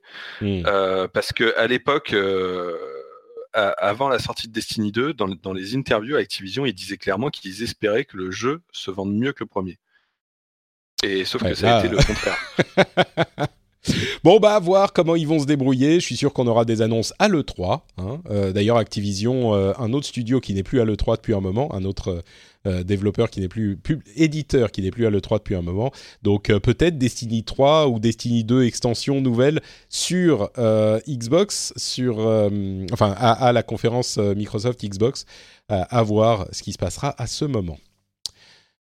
quoi d'autre, quoi d'autre? Bon, on a quelques chiffres euh, avant de passer au jeu auquel on a joué ou pas euh, que je voulais évoquer qui était hyper intéressant c'est les chiffres euh, du, du, NPD donc des chiffres c'est uniquement aux États-Unis. Les meilleures ventes de l'histoire sur PlayStation 4 et Xbox One c'est vraiment intéressant de voir quels jeux se vendent. PlayStation 4 on a Grand Theft Auto 5 en premier bien sûr. Ensuite Call of Duty World War 2 Call of Duty Black Ops 3 Call of Duty Infinite Warfare ok euh, ensuite, NBA 2K18, euh, Battlefield 1, God of War 2018 uniquement en septième position. Rendez-vous compte, le jeu exclusif, machin, super succès, le plus vendu, machin, il est en septième position des jeux les plus vendus sur PlayStation 4. Donc moi j'aurais jamais pensé que les jeux exclus first party se vendaient moins que les jeux multi sur la console. Mais bon, ça montre euh, à quel point les, les, le vrai public du jeu vidéo et pas forcément celui auquel on pense euh, quand on parle de, core gamer. Après ça, on a Star Wars Battlefront 2015, Call of Duty Advanced Warfare, encore un, Advanced Warfare euh, en 9 position, et puis NBA 2K18. Euh, si on passe sur Xbox One, Grand Theft Auto 5 bien sûr, Call of Duty World War 2, Call of Duty Black Ops 3, Call of Duty Infinite Warfare, Battlefield 1, Battlefront 2015, Call of Duty Advanced Warfare, donc euh, un petit peu plus haut, Halo 5 Guardians en huitième position, et puis Destiny 2 et Fallout 4, quand même belle affaire pour Bethesda, sur Xbox. Euh, bon voilà, je voulais juste les mentionner parce que c'est intéressant, ça vous inspire quelque chose, euh, ces chiffres-là? Bah, ce qui est marrant, c'est que Call of Duty, euh, finalement, on, disait que Call of Duty était moins, se vendait moins qu'avant, etc. Mais ça, finalement, ça va. surtout que les jeux que tu cites, c'est souvent c'est les épisodes les moins appréciés. Euh, je sais pas, moi, euh, Infinite Warfare, Advanced Warfare, tout ça, c'est des épisodes qui sont un peu passés, enfin, qui sont relativement passés inaperçus à côté des Black Ops et compagnie. Donc, ouais, ouais, ouais. C'est assez, ouais, c'est un peu surprenant. Faut, faut quand même faire attention au fait qu'il n'y a pas de chiffres. Bien sûr. Et euh, le, truc, c'est que le Call of Duty se vend moins qu'avant, mais Call of Duty reste le, numéro un des ventes chaque année, euh, sauf quand il y a un GTA ou, ou sans doute cette année Red Dead. Mais euh, Red Dead qui a 17 millions de copies vendues déjà. Donc ça Alors, Moi, moi il, y a, je, je, trouve ces listes vraiment pas surprenantes, mais il y a quand même un truc euh, qui, me fait marrer, c'est surtout euh, comment tu les rapportes. C'est quand, c'est comment tu dis euh, GTA 5, bien évidemment. Ouais. faut, faut, quand même, faut quand même pas oublier que c'est un portage. Oui, oui, bien sûr. Xbox One. enfin, tu vois, c'est un, un, remaster. Le, le, le, jeu le plus vendu sur PS4 et Xbox One, c'est un portage d'un jeu qui était sorti sur PS3 et 360. C'est quand même non, mais ah, c'est fou. Euh, GTA 5, c'est hallucinant. C'est euh, vraiment unique. L'impression que c'est unique, euh, même je, sais pas si c'est unique dans l'histoire du jeu vidéo, mais une, une, durée de vie aussi longue euh, sur un, enfin, d'un jeu comme ça qui est à cheval sur deux, voire trois générations de consoles. Enfin, c'est incroyable. C'est ouais, ouais, non, c'est dingue. On est d'accord. Mais, mais c'est marrant de voir vraiment à quel point les jeux qui se vendent le plus sur toutes les consoles c'est pas des jeux. Enfin, quand on dit souvent ah ouais bah il y a des gens qui achètent un Call of Duty et un FIFA chaque année et c'est à ça qu'ils jouent et basta. Euh, on, le dit avec un petit peu de, euh, comment dire, euh, de, pas dédain, mais enfin on se en moque un petit peu, on rigole un peu. Et, euh, et, on se rend pas compte à quel point c'est important, quoi. Là, on a NBA qui est cinquième dans, sur PlayStation 4 c'est en, France ou en Europe, j'imagine qu'on remplace un jeu de sport euh, américain par euh, FIFA et voilà, on a les mêmes euh, les mêmes chiffres. Rappelons encore une fois que c'est aux États-Unis. Hein, à, la, différence que les FIFA sont, sont, plus forts que Call of Duty chez nous. Ouais. Mais, mais je veux dire, c'est ces jeux-là qui se vendent en fait sur console. Les, les jeux que nous on aime entre guillemets pour être élitiste, c'est pas les mêmes échelles quoi. Non, non, mais carrément. Et moi, j'ai une, une, anecdote à ce sujet. Euh, je, dans, du côté de ma belle famille, euh, il y a le, un cousin de, de, de, ma femme qui. Alors, ils sont joueurs, tu vois, ils jouent pas trop aux jeux vidéo. Et il y a un cousin un jour qui a acheté, ça remonte à quelques années, hein, qui a acheté une PS3 et du coup, je trouvais ça cool que, que voilà, qu'il achète une console, qu'on pouvait parler de ça et tout. Et, euh, et je lui demande ce qu'il avait, et il avait euh, un seul jeu, c'était euh, le Call of Duty, je sais plus lequel, enfin celui de l'année où il a acheté en question. Et, et, et, et, du coup, au bout d'un moment, je, je, lui propose de lier mon compte PSN avec le sien pour qu'il puisse récupérer les jeux que j'ai achetés sur le PSN. Et le mec a carrément refusé, quoi. Il, il m'a dit non, non, mais moi, il y a que Call of Duty qui m'intéresse, quoi. et, euh, et, chaque année, il achète un nouveau Call of Duty et tu, peux essayer de lui proposer de lui prêter un jeu ou quoi que ce soit, il refuse, il veut pas, il veut vraiment jouer qu'à ça quoi. Il y a vraiment que ça qui l'intéresse. C'est euh, c'est assez fou et je pense qu'il y a pas mal de gens effectivement qui sont comme ça, qui se limitent à Call of Duty ou à FIFA ou euh, ou les deux ou éventuellement GTA euh, quand il y en a un, mais mais c'est tout. Hmm. Et, et, et vraiment, je pense qu'il y a une partie importante du, du grand public qui est qui est comme ça quoi. Ouais, qui est mono monoludique. Comme tu dis, hein, ces, ces classements le, le prouvent quoi. Ouais, c'est sûr. Je me demande si, dans une certaine mesure, des personnes un peu euh, dans cette euh, plus proche de cette euh, partie de l'échelle de, de la multiludicité, si c'est pas des gens comme ça qui prennent le Game Pass et qui sur sur Xbox et qui du coup découvrent d'autres jeux que ceux auxquels ils ont l'habitude de jouer. Et ce qui amène Phil Spencer à dire c'est c'est le Game Pass. Les gens qui ont le Game Pass achètent plus de jeux qu'avant. Euh, c'est ce qu'il disait pour rassurer les éditeurs. Euh, je sais pas dans quelle mesure c'est vrai, mais, mais peut-être que c'est des gens effectivement qui disent oh bah je vais le prendre pour euh, je sais pas moi Halo Gears of War. Et puis ils découvrent d'autres jeux, c'est possible. Mais D'ailleurs, entre parenthèses, j'avais oublié de dire à un moment que le programme de passage du numérique, euh, physique au numérique, euh, avec les pour la Xbox sans euh, la Xbox SD, ceux qui suivent se souviennent de ce que c'est, la Xbox One SD.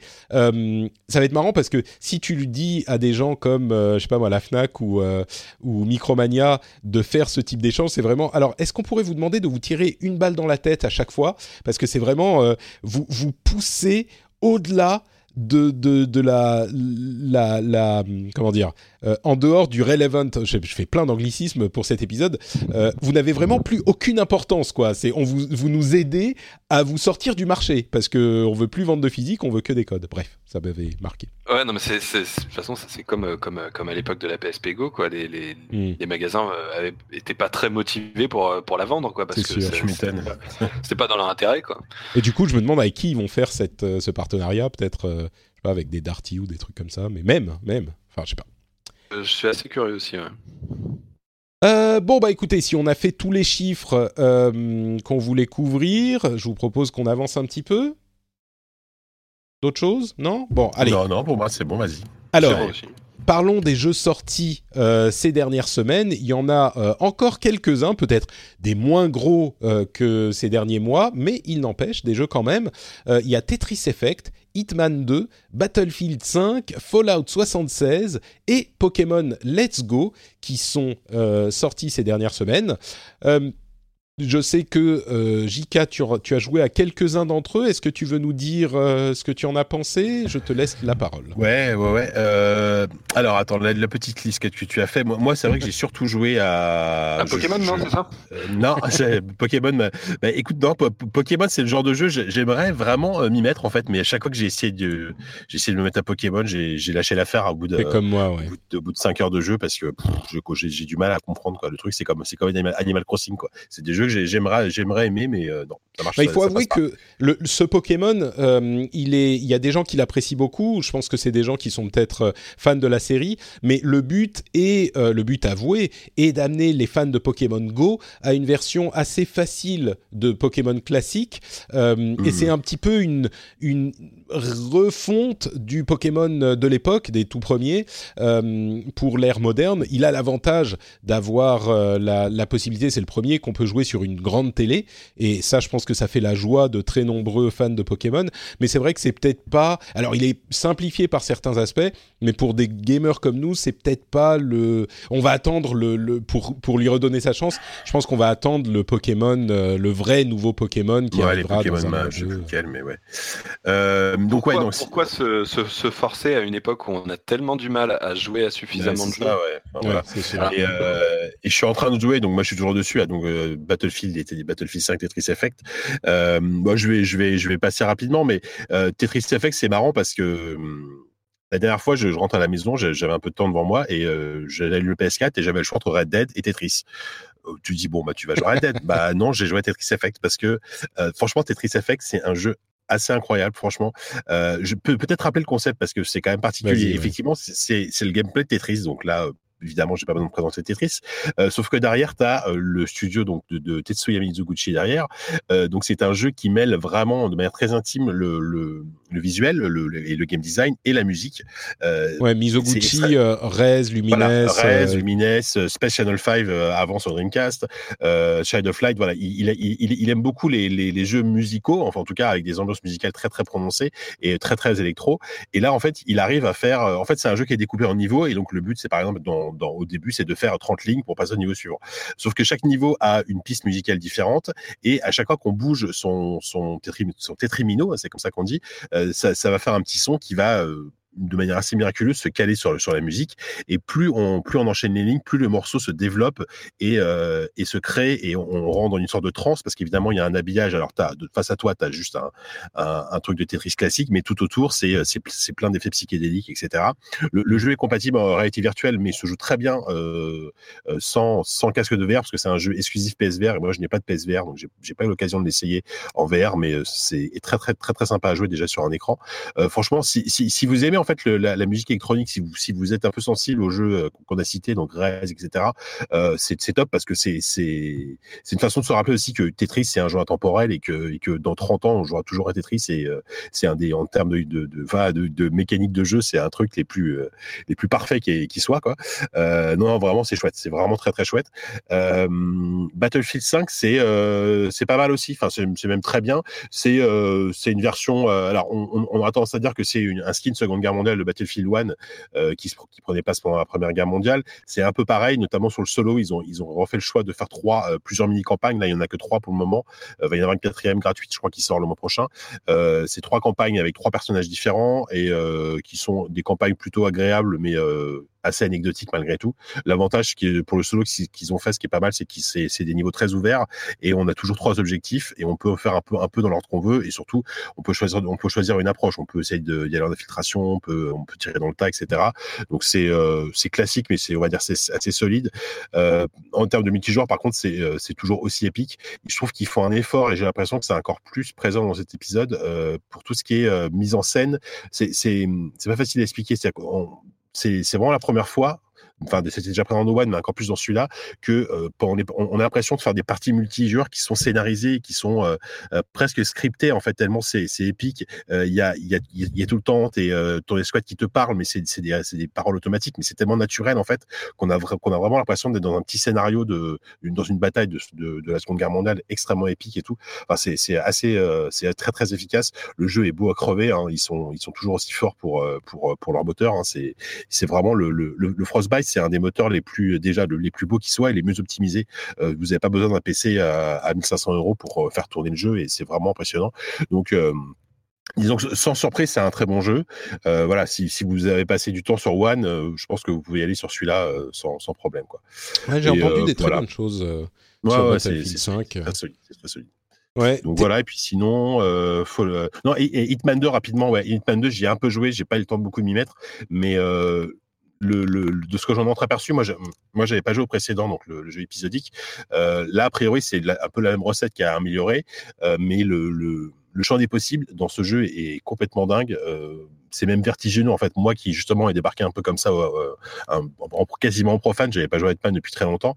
Euh, on se rend compte qu'en fait chaque niveau, il y a, peu de niveaux dans le jeu, mais les niveaux sont tellement vastes et, euh, et bourrés de possibilités qu'on peut vraiment. L'intérêt c'est vraiment de refaire le niveau 5, 6, 7 fois et à chaque fois de, de, de cette manière différente. Euh, donc voilà, et c'est vraiment du là, là c'est la pure infiltration. C'est vraiment l'infiltration dans ce cas-là de plus euh, de plus pur quoi. Et c'est c'est très très bien, mais j'ai pas eu le temps de m'y mettre suffisamment malheureusement. Ce qui est particulier avec ce jeu, euh, Hitman 2 spécifiquement, enfin Hitman, euh, c'est la rejouabilité des niveaux. C'est vrai que dans le premier, il était, euh, c'était un jeu qui qui sortait, qui, qui, était, qui avait une saison et qui sortait des épisodes l'un après les, uns après les autres. Ça, ouais. Et donc, t'avais, pour, pendant un moment, tu avais qu'un seul niveau, et donc tu avais des moyens de le rejouer de manière presque infinie avec des challenges, des, les fameuses elusive targets qui sont peut-être arrivés plus tard, par contre. Mais, euh, mais c'est un jeu très particulier. ça, ça, t'encourageait à, à, refaire le sans arrêt de niveau, quoi. Ouais, c'est ça. Bah, c'est ça, puis il y a, y a, un système de scoring. C'est presque un côté arcade parce qu'il y a tout un système de scoring, de, euh, de euh, comment dire, de, de classement, etc. Et c'est franchement, c'est chouette, quoi. Moi, ce que j'ai entendu sur Hitman 2, c'est qu'il y a plein de gens qui sont hyper contents parce que c'est plus de Hitman. Il y a quelques mécaniques en plus, machin, mais à la limite, euh, si vous appréciez ce jeu, euh, Hitman 1 est très bon marché en ce moment et donc vous pouvez y aller. Euh, et, je crois, alors je sais pas si c'est gratuit ou pour les, je crois que quand on possède Hitman 1, on peut refaire, en fait, quand on achète le 2, on peut refaire toutes les missions du 1 avec toutes les nouvelles features de gameplay du 2. Et ça, ça c'est une, une, excellente idée, je trouve. Hein. C'est top. Quoi. Donc, donc, voilà, donc solide. Juste pour rebondir, je n'ai pas joué à Hitman, mais je, pour, pour parler chiffres, désolé, euh, le, les, premiers chiffres de vente euh, au Royaume-Uni sont arrivés et ils sont très mauvais. Euh, Et je pense que le, le, le, studio est dans une très mauvaise situation. De toute façon, si Square Enix s'en est débarrassé, c'est pas pour rien. Mhm. Euh, enfin voilà, j'ai envie de dire, si vous êtes intéressé, ça, ça peut être un, un, presque un acte militant que d'aller mhm. l'acheter à bah, euh, le 2. Il y a beaucoup de rumeurs qui, ouais, qui disent qu'ils ils jouent, ils jouent un peu leur survie avec, euh, avec ce jeu. Et, euh, je pense clairement. Quoi, parce que c'est un studio extrêmement talentueux. Quoi. Un truc à racheter par, pour Microsoft encore. Ouais. bah, à la limite, pourquoi pas, hein, si c'est mieux vaut ça que les voir disparaître. Euh, bah, a priori, euh, jeu PC, Core Gamer, IO, sont, Ceci dit, le problème, c'est hein. que le jeu, le, le jeu sort à un timing qui est pas bon, quoi. Il sort entre Red Dead et mm. Battlefield. Enfin, tu vois, c'est une période où euh, essayer de sortir un, triple A. Euh, qui est, qui est, pas qui est pas non plus extrêmement attendu tu vois c'est ouais Hitman 2 je le qualifierais pas de triple A hein. je pense que c'est un non bah c'est du ah, ça dépend, il y, a, il y, a, quand même des moyens techniques. Enfin, c'est un jeu qui, mmh. est, qui, est, très joli. Euh, oui, c'est pas un triple A dans le sens. Euh, c'est pas un blockbuster, c'est un, bon jeu, mais au niveau mmh. budget, je pense pas que. Ouais. Euh, et puisqu'on parle de budget, on peut aussi évoquer euh, le, le, je sais pas comment le qualifier, ce semi-scandale de Fallout 76. Euh, j'ai jamais, enfin si j'exagère, hyperbole, mais j'ai rarement entendu des gens autant détester un jeu qu'ils aiment. Fallout 76, j'ai l'impression que tous ceux qui en parlent disent mais c'est de la merde, mais j'arrête pas d'y jouer. Il y a tellement de bugs, tellement de problèmes de conception, pas juste des bugs auxquels on est habitué avec Bethesda, ce qui, d'ailleurs, euh, j'ai l'impression que les gamers du monde entier euh, les ont encouragés dans cette euh, politique de développement où ils sortent des jeux pas finis, parce qu'on a toujours trouvé ça mignon jusqu'à maintenant, et là, bah, ça va juste trop loin. Mais si n'importe quel autre éditeur, je sais pas si EA sortait un jeu aussi buggé que Fallout 76, mais il se ferait incendié par l'ensemble du net, par toutes les chaînes YouTube, euh, crieraient au scandale, enfin bon bref. Et pourtant, les gens disent ah ben j'y joue, j'y ai joué 20 heures, 30 heures euh, et je continue à y jouer. Enfin c'est moi je l'ai pas du tout testé donc je peux pas vraiment en parler et en plus je suis pas très fan de la série Fallout mais c'est évidemment un jeu très différent des Fallout euh, enfin quand on dit classique, je parle du 3 et du 4. Euh, mais puisque c'est il y a des aspects multijoueurs et puis des problèmes avec le multijoueur, il y a des bugs vraiment bug bug quoi. Et, et, tu es dans des instances avec des personnes qui peuvent faire des trucs. Enfin c'est c'est j'ai rarement vu une telle réaction à la sortie d'un jeu. Donc euh, je sais pas trop quoi en penser, mais les, les, les premières notes métacritiques des utilisateurs sont pas bonnes. Euh, je ne sais pas ce que ça va donner en termes de chiffre de vente, mais, mais à l'heure où on enregistre, il y a un, un, patch. Alors, je mets Day One parce que est déjà sorti trois jours, mais il y a un gros patch de 50 gigas, donc plus gros que le jeu d'origine qui va sortir. Donc, on imagine que ça va régler, euh, ça va régler quand même un bon mmh. paquet de bugs. Et, euh, et après, tu dis un jeu très différent, pas, pas tant que ça, puisque euh, je sais que j'en ai pas mal discuté avec, notamment avec, avec mon collègue Goto, qui a fait le, qui a fait le test chez Gamecult. c'est quasiment la map de Fallout 4 en fait, avec, avec mais débarrassé de ses quatre, de, de, de son écriture, de son système de quête, etc. Donc c'est une sorte de Fallout un peu au rabais. Euh, enfin, moi, je, ne comprends pas ce qu'ils ont voulu faire avec ce jeu, quoi. Je, mais ils ont voulu faire un mode multiplayer pour Fallout 4. Ouais, ouais, ouais mais ah, ils ont pris toutes les assets, ils ont... pris. Oui, bah, d'accord, mais à ce moment-là, autant se donner d'ambition. Enfin, je veux dire, ça aurait été pas peut-être plus intéressant de confier le développement pas au studio principal de Bethesda, mais par exemple à, ceux qui ont fait, euh, même si le jeu pas parfait, euh, The Elder Scrolls Online, pour faire un vrai, un vrai jeu en ligne, un vrai MMO Fallout. Non, mais c'était pas un truc un peu c'est un ersatz. Ouais, mais là, bah, euh, ouais, mais c'est c'est quoi l'idée de ce jeu? L'idée de ce jeu, c'est de faire un, c'est de faire un Fallout sans, sans scénario euh, que tu peux jouer à 4 ou 6 ou 32, j'en sais rien. Non, c'est un mode multi pour euh, Fallout, un mode un mode multi, c'est vendu 60 euros. Enfin, tu vois, tu, ah ça c'est un autre problème. je, comprends pas la démarche. Je comprends pas la démarche de, je comprends pas la démarche. Vraiment. Je pense que la démarche est purement financière, c'est de faire un jeu service qui leur rapportera du pognon. oui, sur la longueur, avec des microtransactions, quoi. Mais comment ils monétisent sur la longueur ah, écoute, euh, là pour l'instant, ils sont dans l'étape euh, de ouais, de, des rustines, de d'éteindre les incendies. Donc, euh, bah, déjà de, convaincre les gens de l'acheter et, puis je pense que, enfin voilà, il vaut mieux qu'ils foutent pas trop la merde avec les microtransactions tout de suite. Déjà que c'est compliqué. Ouais, c'est possible. Moi, moi, je suis pas aussi cynique. Moi, je crois qu'effectivement, c'est une question financière. T'as raison, mais je suis pas certain que ça soit un jeu as a service qui soit perclus de microtransactions. ensuite, je crois que simplement, ils voulaient un Fallout cette année un gros jeu cette année. Ils se sont dit, bah on a ça, on a des développeurs passionnés qui ont travaillé dessus. Il est pas tout à fait fini, mais enfin soyons honnêtes, nos jeux sont jamais tout à fait finis. Euh, et puis on a ça à sortir. Ça fait un jeu cette année, ça va faire euh, un certain nombre de ventes. Oui, ça va pas être le plus gros jeu qu'on vende de, notre histoire, mais de toute façon, il y a euh, le Elder Scrolls 6 qui arrive un moment dans deux ans sur la prochaine gen, et à ce moment, tout le monde aura oublié Fallout 76. Deux ans, t'es optimiste. Hein. Je suis optimiste, c'est vrai. Sur du 50. Il y a, il y a Starlink d'abord. Voilà, Starlink, c'est vrai. Starlink, non, pas, non, c'est pas Starlink. Starlink, c'est le jeu d'Ubisoft. Euh, euh, Star, je sais pas quoi. Star Truc. Star. Star Truc, on va dire Star Truc, ouais. Euh, oui, normalement, qui est censé sortir avant. Donc, justement, bah, alors, ce sera très. Je, je, je, suis curieux de voir le. Starfield, voilà. Je suis très curieux de voir le prochain E3 de Bethesda. Euh, il, y aura, il y aura Doom, évidemment, mais à part ça, qu'est-ce qu'ils vont montrer, quoi? On verra. Ah, bah Starfield. Euh, remarque, Doom, Doom, il, sort, il sort avant le 3, je crois. Ah bon? Ah, oui, Doom, ah oui, je, Doom euh, c'est quoi Eternal? Doom Eternal, ouais, je, je sais pas. Je, je crois, oui, oui. J'ai pas regardé, j'ai pas vérifié. Euh, on va, on va, je, vais... crois que c'est annoncé pour le printemps. La puissance de Google me dit qu'il est sorti, qu'il est annoncé pour 2019. Donc, ouais, donc pas, pas de date, ouais. Si, si c'est printemps, bah, c'est super, mais, mais bon. Donc euh, voilà pour euh, bon. Euh, rappelons que aucun d'entre nous n'a joué à Fallout 76. Hein, et, et, encore une fois, j'ai, j'ai, je, je, le dis pas pour défendre Bethesda. Moi, j'en ai rien à foutre de Bethesda, mais il y a plein de gens qui disent qu'ils qu'ils y jouent des dizaines d'heures et qui continuent à jouer et à l'apprécier, tout en étant absolument furieux euh, des problèmes de conception du jeu. Donc c'est une dichotomie intéressante, quoi. Bah, en, euh, espérant que le patch, le patch qui arrive là règle un peu les soucis quoi. Mais je crois que ça va régler les bugs, mais ça risque de pas ah régler bah les problèmes de conception, tu vois. Euh, c'est sûr. Euh, après, Patrick note juste que, que on, peut faire un jeu pour des raisons. Qu'est-ce qui se passe Quelqu'un s'est mis à cliquer comme un fou sur sa souris. je crois que c'est JK. Vas-y, vas-y Oscar. Juste pour dire, moi je pense qu'on peut faire un, jeu pour des raisons purement financières, mais ça n'empêche pas derrière d'avoir des développeurs qui sont passionnés par ce qu'ils font et qui, qui, font, euh, qui, qui ont pas de, de, mauvaises pensées euh, dans leur, dans leur conception du jeu. Ah non, tout à fait. Moi, moi, quand je dis, pour moi, c'est pas un gros mot des raisons financières. Enfin, euh, je sais qu'il y a des gens qui pensent comme ça. Je crois qu'il faut un équilibre entre la, la, motivation financière et la motivation, on va dire, artistique avec des, des, des, des guillemets. mais enfin, le jeu vidéo est une entreprise financière à la base, donc euh, essayer de, la sortir, de sortir l'une de l'autre, à part chez certains indés et encore, euh, ça n'a pas de sens. On peut faire les deux, c'est comme le cinéma, c'est comme la musique. Euh, bon, peut-être que la musique est un petit peu à part et même le cinéma et même, enfin, voilà, il y a des indés qui font ça juste pour la beauté de l'art, ils s'en foutent de si leur jeu se vend, mais c'est quand même rare. Et puis après, on a un équilibre qui essaye d'être trouvé. Parfois, il n'est pas du tout trouvé, et puis parfois, il est plus controversé sur Fallout 76, je crois que euh, je sais pas en fait. Je sais pas si c'est uniquement une motivation financière. Je crois qu'il y a effectivement des développeurs qui voulaient faire ça. Et, peut-être qu'il aurait pu bénéficier d'un petit peu plus de temps de développement. Et, ça, c'est l'histoire. Non, mais après, je pense que le, problème principal de, Bethesda, c'est qu'il est temps qu'ils investissent massivement dans, la QA. Quoi. Ils ont un vrai problème à ce niveau-là. Quoi. Et peut-être que là, ça sera enfin le, le, moment, le réveil. Euh, avec Fallout 76, ils vont se dire bon, euh, Starfield et, et, Elder Scrolls 6, ça peut pas se passer comme ça, espérons.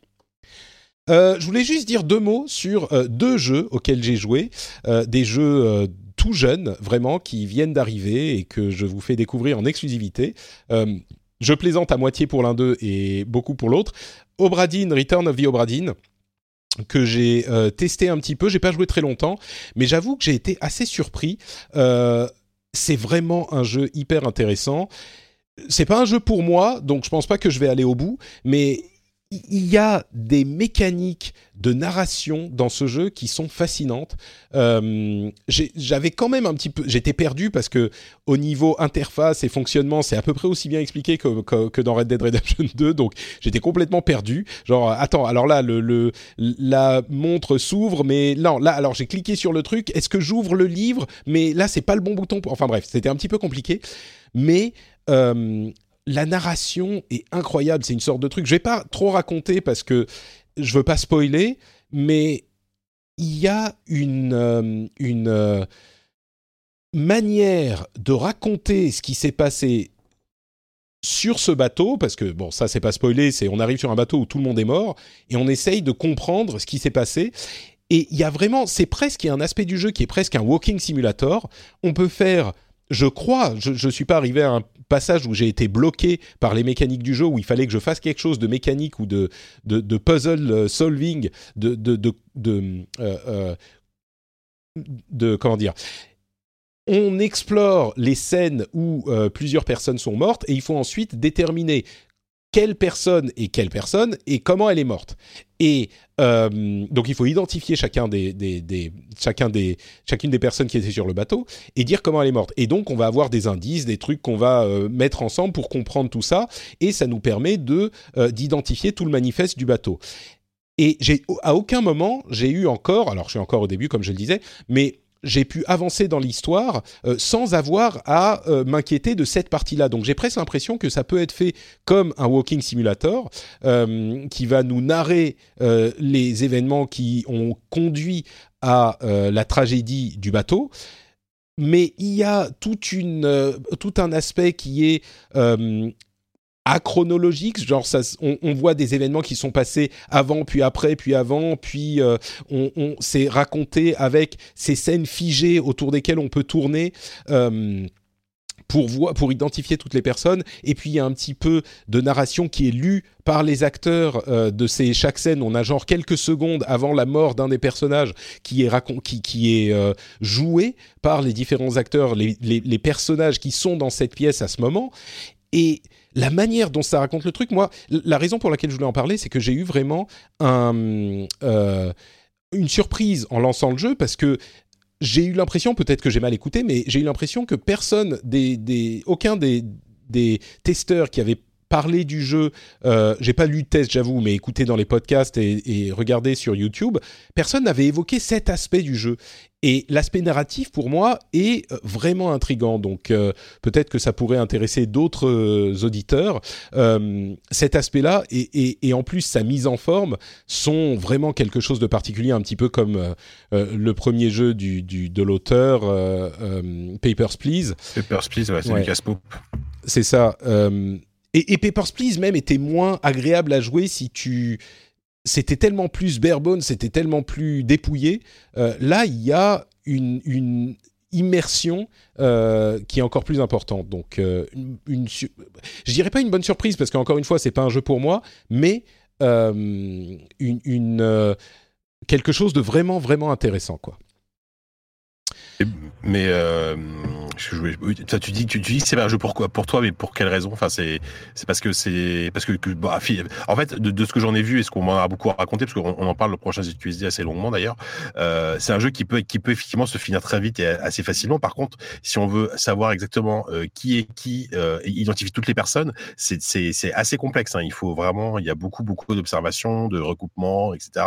C'est un pur, en fait, c'est un pur jeu d'enquête vraiment au sens le plus le plus littéral du terme. Quoi. Ouais, c'est même c'est même plus un jeu de puzzle, quoi. C'est, il faut voir. Alors, je, enfin, t'as pas des puzzles à la The Witness, tu vois, où tu dois essayer de comprendre euh, mais, euh, dans, le décor tel ou tel objet, tu donnes des indices, quoi. Il faut voir. Alors, telle personne s'appelle comme ça, on le sait parce qu'on a vu dans tel euh, dialogue qu'il appelait tel truc, et donc elle dit ah mon frère est truc, donc on va chercher une autre personne qui porte le même nom. Ah mais non, il n'y a pas, donc on va.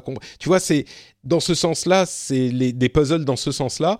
Et moi, ça me parle pas trop. Je, c'est pas mon truc, quoi. Donc euh, c'est pour ça que il faut il faut recouper tout, quoi.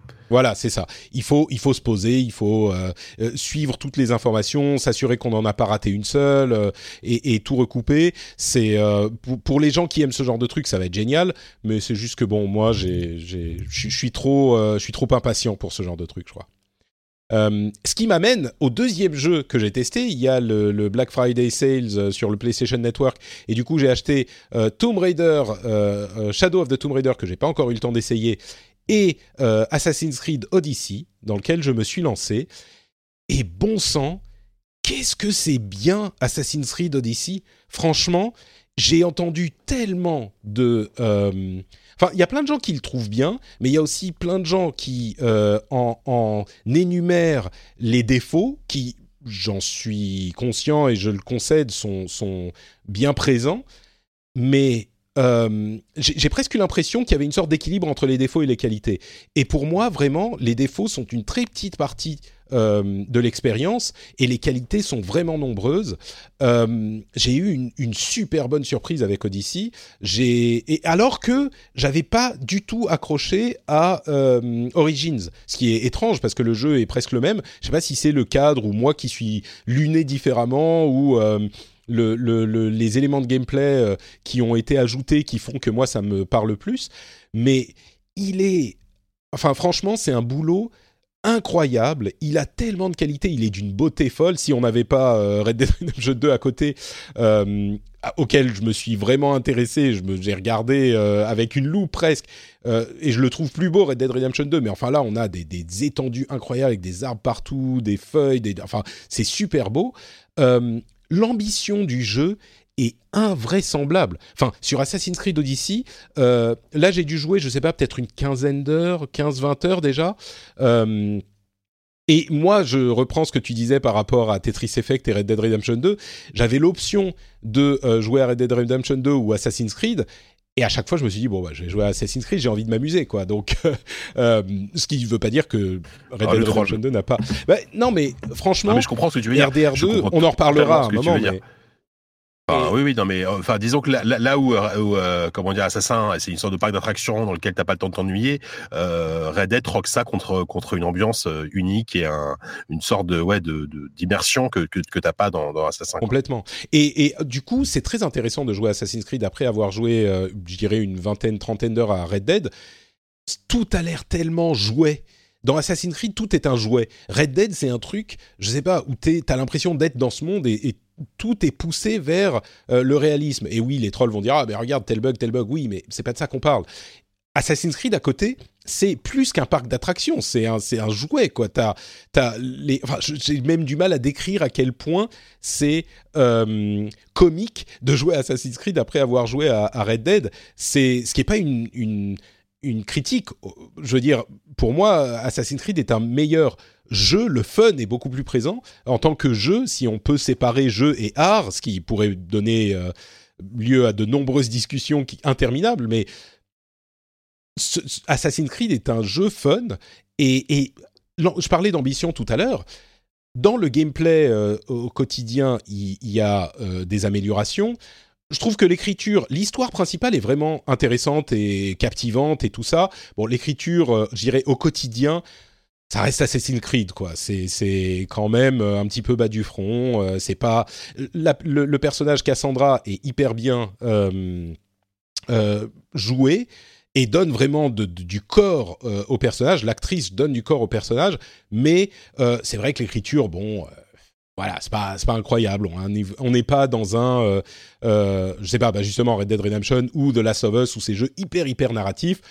Mais il n'empêche qu'il y a un petit aspect RPG. Il y a et, quand je parle d'ambition, il y a système sur système sur système. Il y a, pour moi, Assassin's Creed s'est énormément inspiré de euh, Shadow of War, enfin Shadow of Mordor et Shadow of War il y a tout un tas de systèmes qui sont, euh, je pense, inspirés, adaptés de cela. Euh, il y a à la fois des systèmes de Nemesis plus Nemesis Light où on a des ennemis euh, qui sont nommés, etc. Il y a les systèmes de siège où on va pouvoir affaiblir une zone et on va, enfin vous en avez certainement déjà entendu parler, mais il y a, on va pouvoir affaiblir une zone avant de lancer une campagne de conquête qui va être une grande bataille épique. Enfin, il y a le système, je vais pas les spoiler, mais enfin, il y a encore genre deux ou trois autres systèmes en plus de ça qu'on découvre encore au bout de, de 15 heures ou, 20 heures de jeu.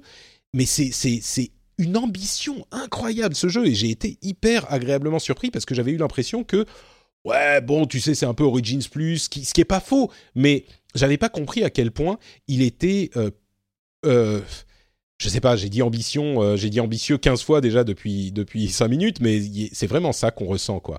Et fun, et fun. Moi, je m'amuse euh, du début à la fin dans ce jeu. Donc, euh, il y a la question de, l'XP. je sais pas si vous vous souvenez, mais il y a une microtransaction pour 10 dollars, 10 euros, qui fait qu'on peut acheter un boost d'XP pour avoir 50% de d'XP en plus, qui vient forcément faire poser la question est-ce qu'ils ont ralenti le truc pour encourager les gens à acheter ce boost d'XP Jusqu'à maintenant, j'en ai pas du tout eu besoin. J'ai eu l'impression à un moment, je me suis dit ah merde, je suis pas au bon niveau. Euh, il y je, devais tuer le, le leader d'une zone et, euh, et la quête me disait attention en rouge, il est deux niveaux de plus que vous. Je me suis dit ah merde, il va falloir que j'aille grinder des quêtes annexes pendant deux heures pour essayer de le. Sauf que j'avais fait euh, les autres quêtes entre temps et j'avais tellement affaibli le mec, je l'avais vu en fait genre trois heures plus tôt et il était entouré de euh, 60, pas 60 mais genre cinq mercenaires super forts, euh, il avait, ils avaient tous des armures machin, je me suis dit putain deux niveaux de plus ça va être hyper compliqué. Mais je vais quand même aller voir. Et j'avais tellement affaibli la région que du coup lui ça l'affaiblissait. Et je suis allé vers lui et je l'ai pas vu au début. Je l'ai pas vu, je me suis dit mais merde, il est où euh, Qu'est-ce qui se passe? Et en fait, il avait la, région économiquement et machin était tellement affaiblie que euh, lui, le leader, c'était une sorte de euh, clochard euh, assis dans un coin, sans armure, sans personne avec lui. Ça a pris deux coups d'épée, je l'ai massacré et c'était terminé quoi. Donc là encore, peut-être que ça vient après. Je suis genre niveau, je sais pas, 11, quelque chose comme ça. Peut-être que ça vient après les problèmes d'XP, mais jusqu'à maintenant, je les ai pas du tout sentis. Donc et ensuite, je comprends que ça soit un problème parce que si tu conçois le jeu de manière à ce que tu peux euh, suivre la quête principale sans faire de quête annexe, du coup, le, jeu et, sa nature devient très différente. Et, si tu conçois le jeu pour que les quêtes annexes, il soit nécessaire d'en faire quelques-unes pour euh, continuer la progression, bah c'est un jeu qui est beaucoup plus plein, beaucoup plus euh, vaste. Et donc, est-ce que tu as fait ça pour pousser les gens à prendre le boost d'XP ou est-ce que, enfin, je sais pas, ça, pose la question, c'est sûr, le fait que cette microtransaction existe pose la question. Pour moi, ça me pose pas de problème encore, mais peut-être que ça viendra après. Euh, on en reparlera un moment pour les, les, discussions de fin d'année, j'imagine, mais en tout cas, dans l'ensemble, pour les, les 15-20 premières heures, euh, hyper, hyper positivement surpris par Assassin's Creed Odyssey. On verra si euh, Shadow of the Tomb Raider euh, me fera le même effet. Ouais, ça c'est pas sûr. Bon. Ouais, c'est pas sûr. Euh, bon, on avance avec quelques petites news avant de conclure. Final Fantasy XV, euh, au revoir les DLC. Tabata a quitté la société euh, et il a lancé son propre studio, ce qui s'appelle Luminous, euh, Productions, dont d'ailleurs un artiste a mis sur son CV qui travaille sur un jeu PS5. Ok, merci. mais enfin, surprenant. Final Fantasy XV, les DLC annulés. Enfin, Tabata s'en va. Ils avaient fait un stream pour parler de pardon, de Final Fantasy XV. Et les nouvelles qu'ils avaient, c'est bon bah on plie les, on plie les tentes, euh, on s'en va, merci, au revoir. C'était un petit peu étonnant. D'après ce que, ce que j'ai compris, c'est la, la, cause de l'annulation des DLC, c'est le fait que Tabata s'en va. Ouais, est-ce que les deux sont pas aussi liés dans le. C'était dans ce sens-là hmm. que. Enfin, à mon avis, il y a eu une embrouille avec Tabata, il s'est barré, puis les mecs se sont dit bon, on va pas, on va pas s'emmerder à, à remonter une nouvelle équipe pour faire les DLC. Ouais, enfin, si, si des Final Fantasy XV, ils en avaient vendu assez pour vendre assez de DLC, je pense qu'ils auraient trouvé quelqu'un pour remplacer Tabata. Oui, voilà. Mais euh, tu vois, il y a, y a, des années, genre les DLC devaient pas se vendre suffisamment. Hmm. Je pense que ça allait, mais que c'était pas exceptionnel. Donc, euh, voilà, autant, autant réaffecter les gens sur euh, FF16. C'est possible, ouais. Euh, deux sorties, tiens, sur PS4, il y a Subnautica qui arrive le 4 décembre sur PS4, un des jeux que euh, de nombreuses personnes ont recommandé que je, pense que je vais essayer, et Beat Saber. Oui, oui, oui deux fois oui. et trois fois même. Euh, Beat Saber qui arrive le 20 novembre, donc demain, au moment où on enregistre, sur PSVR par contre. PSVR, Déjà dispo sur, sur PC, hein, sur Oculus et Vive, mais c'est pareil, excellent, excellent jeu, excellent. Excellent jeu, mais il faut brancher, brancher la console. Moi, j'aimerais ah, un moment. Ça fait partie de ces jeux, c'est, comme on dit, c'est must-have de la VR si vous avez un casque. C'est ça, ouais. Mais avec euh, d'ailleurs Astrobot Rescue Mission que je veux pas essayer non plus parce que rien que rebrancher mon PSVR avec la PlayStation 4 euh, euh, Pro qui n'a pas le HDR pass-through, donc il faut pas le. Donc je débranche mon PSVR, il est dans un placard. Ah oui, c'est vrai. Ah, c'est insupportable. Mais mine de rien, il commence à avoir un, bon petit catalogue sur le PSVR là. Hein. C'est quand même solide. Hein. Aujourd'hui, si, si je devais recommander peut-être un en termes de catalogue, c'est peut-être le, le casque qui a peut-être le catalogue de jeux le plus intéressant. C'est possible, ouais. Et d'ailleurs, Astrobot Rescue. Ouais, vas-y. Euh, tout à l'heure, tu parlais de Tetris Effect. Moi, c'est un jeu qui m'intéresse énormément et je me dis que je vais attendre de m'acheter un casque pour en profiter dans, dans les meilleures conditions possibles, tu vois. Parce qu'effectivement, j'ai atteint ce stade où il commence à y avoir un catalogue sympa et euh, je me dis que ça, ça, commence à valoir le coup de, de s'acheter un casque, surtout. et Subnautica euh, est dispo en VR aussi, d'ailleurs. Elle est compatible VR, ouais. Je, je l'ai pas essayé en VR, mais le, jeu est formidable hein, sans, sans, le casque déjà. Euh, bon, The Game Awards, les nominés, on va euh, passer ça, on en parlera quand, il, euh, quand le truc sera arrivé. Thronebreaker, ça, ça m'a paru intéressant. Thronebreaker, donc le jeu de, de Gwent de CD Projekt Red, ne s'est pas assez vendu euh, selon CD Projekt Red. C'est marrant hein, quand CD Projekt dit qu'un jeu s'est pas assez vendu, on leur tombe pas dessus comme on tombe sur Activision. Mais bon, bref. Euh, à, cause c'est pas pareil. non, bah, c'est pas pareil. Euh. Bon, bref, on va pas repartir dans cette discussion. Non, c'est pas pareil. Mais il y a quand même des euh, euh, trucs qu'on dit jamais. c'est comme Bethesda. Bethesda, ils sortent Fallout 76, ils ont dit oh quand même vous exagérez. Si EA avait sorti un jeu comme ça, comme je le disais tout à l'heure, on les aurait incendiés. Donc euh, il y a quand même deux poids et deux mesures parfois, et je le comprends, mais mais oui, c'est pas tout à fait la même chose. Ok. Euh, oui, et donc c'était parce que euh, Good Old Games euh, a quand même une audience relativement restreinte, ce qui m'a paru intéressant parce que c'est vrai que souvent on dit ah mais il y a des alternatives à Steam machin. oui, mais en fait non. Et d'ailleurs Thronebreaker est maintenant disponible sur Steam aussi. J'imagine que c'était planifié, mais je pense qu'ils espèrent remonter un petit peu les ventes avec avec ça. Euh, quoi d'autre, quoi d'autre? Devil May Cry, il y a une série animée qui arrive. Euh, d'ailleurs, dans le Bootleg Universe euh, qui inclut Castlevania, bon, c'est le producteur qui a dit ça. Je crois que c'est pas tout à fait accepté par les ayants droit. quoi d'autre? Ah, tiens, si, il y a un truc dont je voulais parler en conclusion. Est-ce que vous avez vu le trailer de Détective Pikachu? Oui, bah écoute, euh, non, moi j'ai vu, vu, beaucoup de gens sur Twitter euh, réagir, j'ai plus vu de, gens réagir que le trailer, mais euh, je l'ai pas encore regardé. il, faut, il faut quand même le regarder.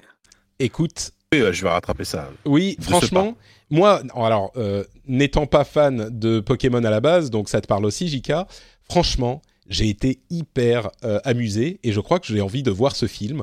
c'est hyper difficile de faire un film live action avec un Pokémon, avec des Pokémon. Et là, ils ont un ton à moitié humoristique, à moitié mignon, euh, qui, qui, va parler aux adultes parce que c'est un petit peu de, de, second degré. Euh, je crois que ça peut être pas mal, franchement. Vraiment. Et, et peut-être que je vais me faire incendier pour ça, mais je pense que ça peut être marrant. Donc euh, voilà, moi j'irai regarder Détective Pikachu. Et voilà. c'est particulier, hein, faut aller regarder. Et je crois que ça va être tout. Euh, pour cet épisode, on a euh, fait encore une fois un petit peu long et je sais que euh, vous m'avez accordé beaucoup de votre temps, donc on va, je vais vous laisser partir. Mais avant ça, bien sûr, bien sûr, JK, est-ce que tu pourrais nous dire où on peut te retrouver sur l'internet?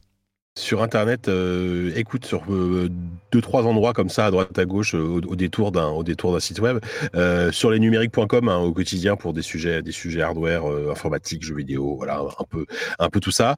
dans le podcast les numériques aussi une fois par mois, hein, on, a je, fais ma petite pub mais on a sorti le dernier numéro la semaine dernière. On parle de transport du futur, on parle de du MacBook Air, du dernier iPad Pro, voilà voilà. Et sur ZQSD bien entendu dans le dans le prochain numéro qui va sortir d'ailleurs on parle assez longuement de Obrazine donc si vous, Patrick, si tu veux un, test, une critique qui parle de, la partie narrative de Brady, bah, il faudrait écouter cette QSD. Très bien, je ferai ça. Ça marche. Merci Fika. Et Oscar, je sais que tu as des, choses en cours aussi. Euh, oui, bah euh, alors euh, moi sur sur Gamecult j'ai une chronique hebdomadaire cette semaine. Ça devrait être sur les, les, résultats des éditeurs dont on a un peu parlé dans cette émission. puis sinon sur Ludostri, donc euh, j'ai sorti une critique de Red Dead euh, il y a quelques jours, euh, qui est en accès libre, puisque le site dans son intégralité n'est pas en accès libre, mais les critiques sont en accès libre. il y aura normalement un article aussi qui va sortir cette semaine, qui va aussi être en, accès libre sur à l'occasion d'un anniversaire qui aura lieu mercredi, j'en dis pas plus. Et, et puis là, je bosse à fond sur le, le prochain gros le prochain feuilleton, donc euh, qui là sera en accès payant. Euh, mais voilà, je ne sais pas si je vais réussir à, le sortir à temps, puisque c'est aussi à l'occasion d'un anniversaire. mais mais je, suis à fond dessus en ce moment. Quoi. Très bien, bah, beaucoup de choses. Et tout est lié à ton compte Twitter, dont les détails seront dans les notes de l'émission. Merci beaucoup Jika, merci beaucoup Oscar. Pour ma part, c'est Note Patrick sur Twitter, Facebook et Instagram.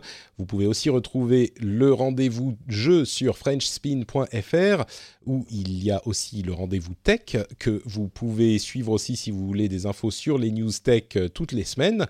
Euh, et si vous voulez nous dire ce que vous pensez de ce qu'on a dit dans cet épisode, n'hésitez pas à venir laisser des commentaires sur frenchspin.fr sur l'article de cet épisode. On vous remercie beaucoup de nous avoir écoutés et on vous donne rendez-vous dans deux semaines pour encore plus de jeux vidéo tri. euh, à dans deux semaines. Ciao ciao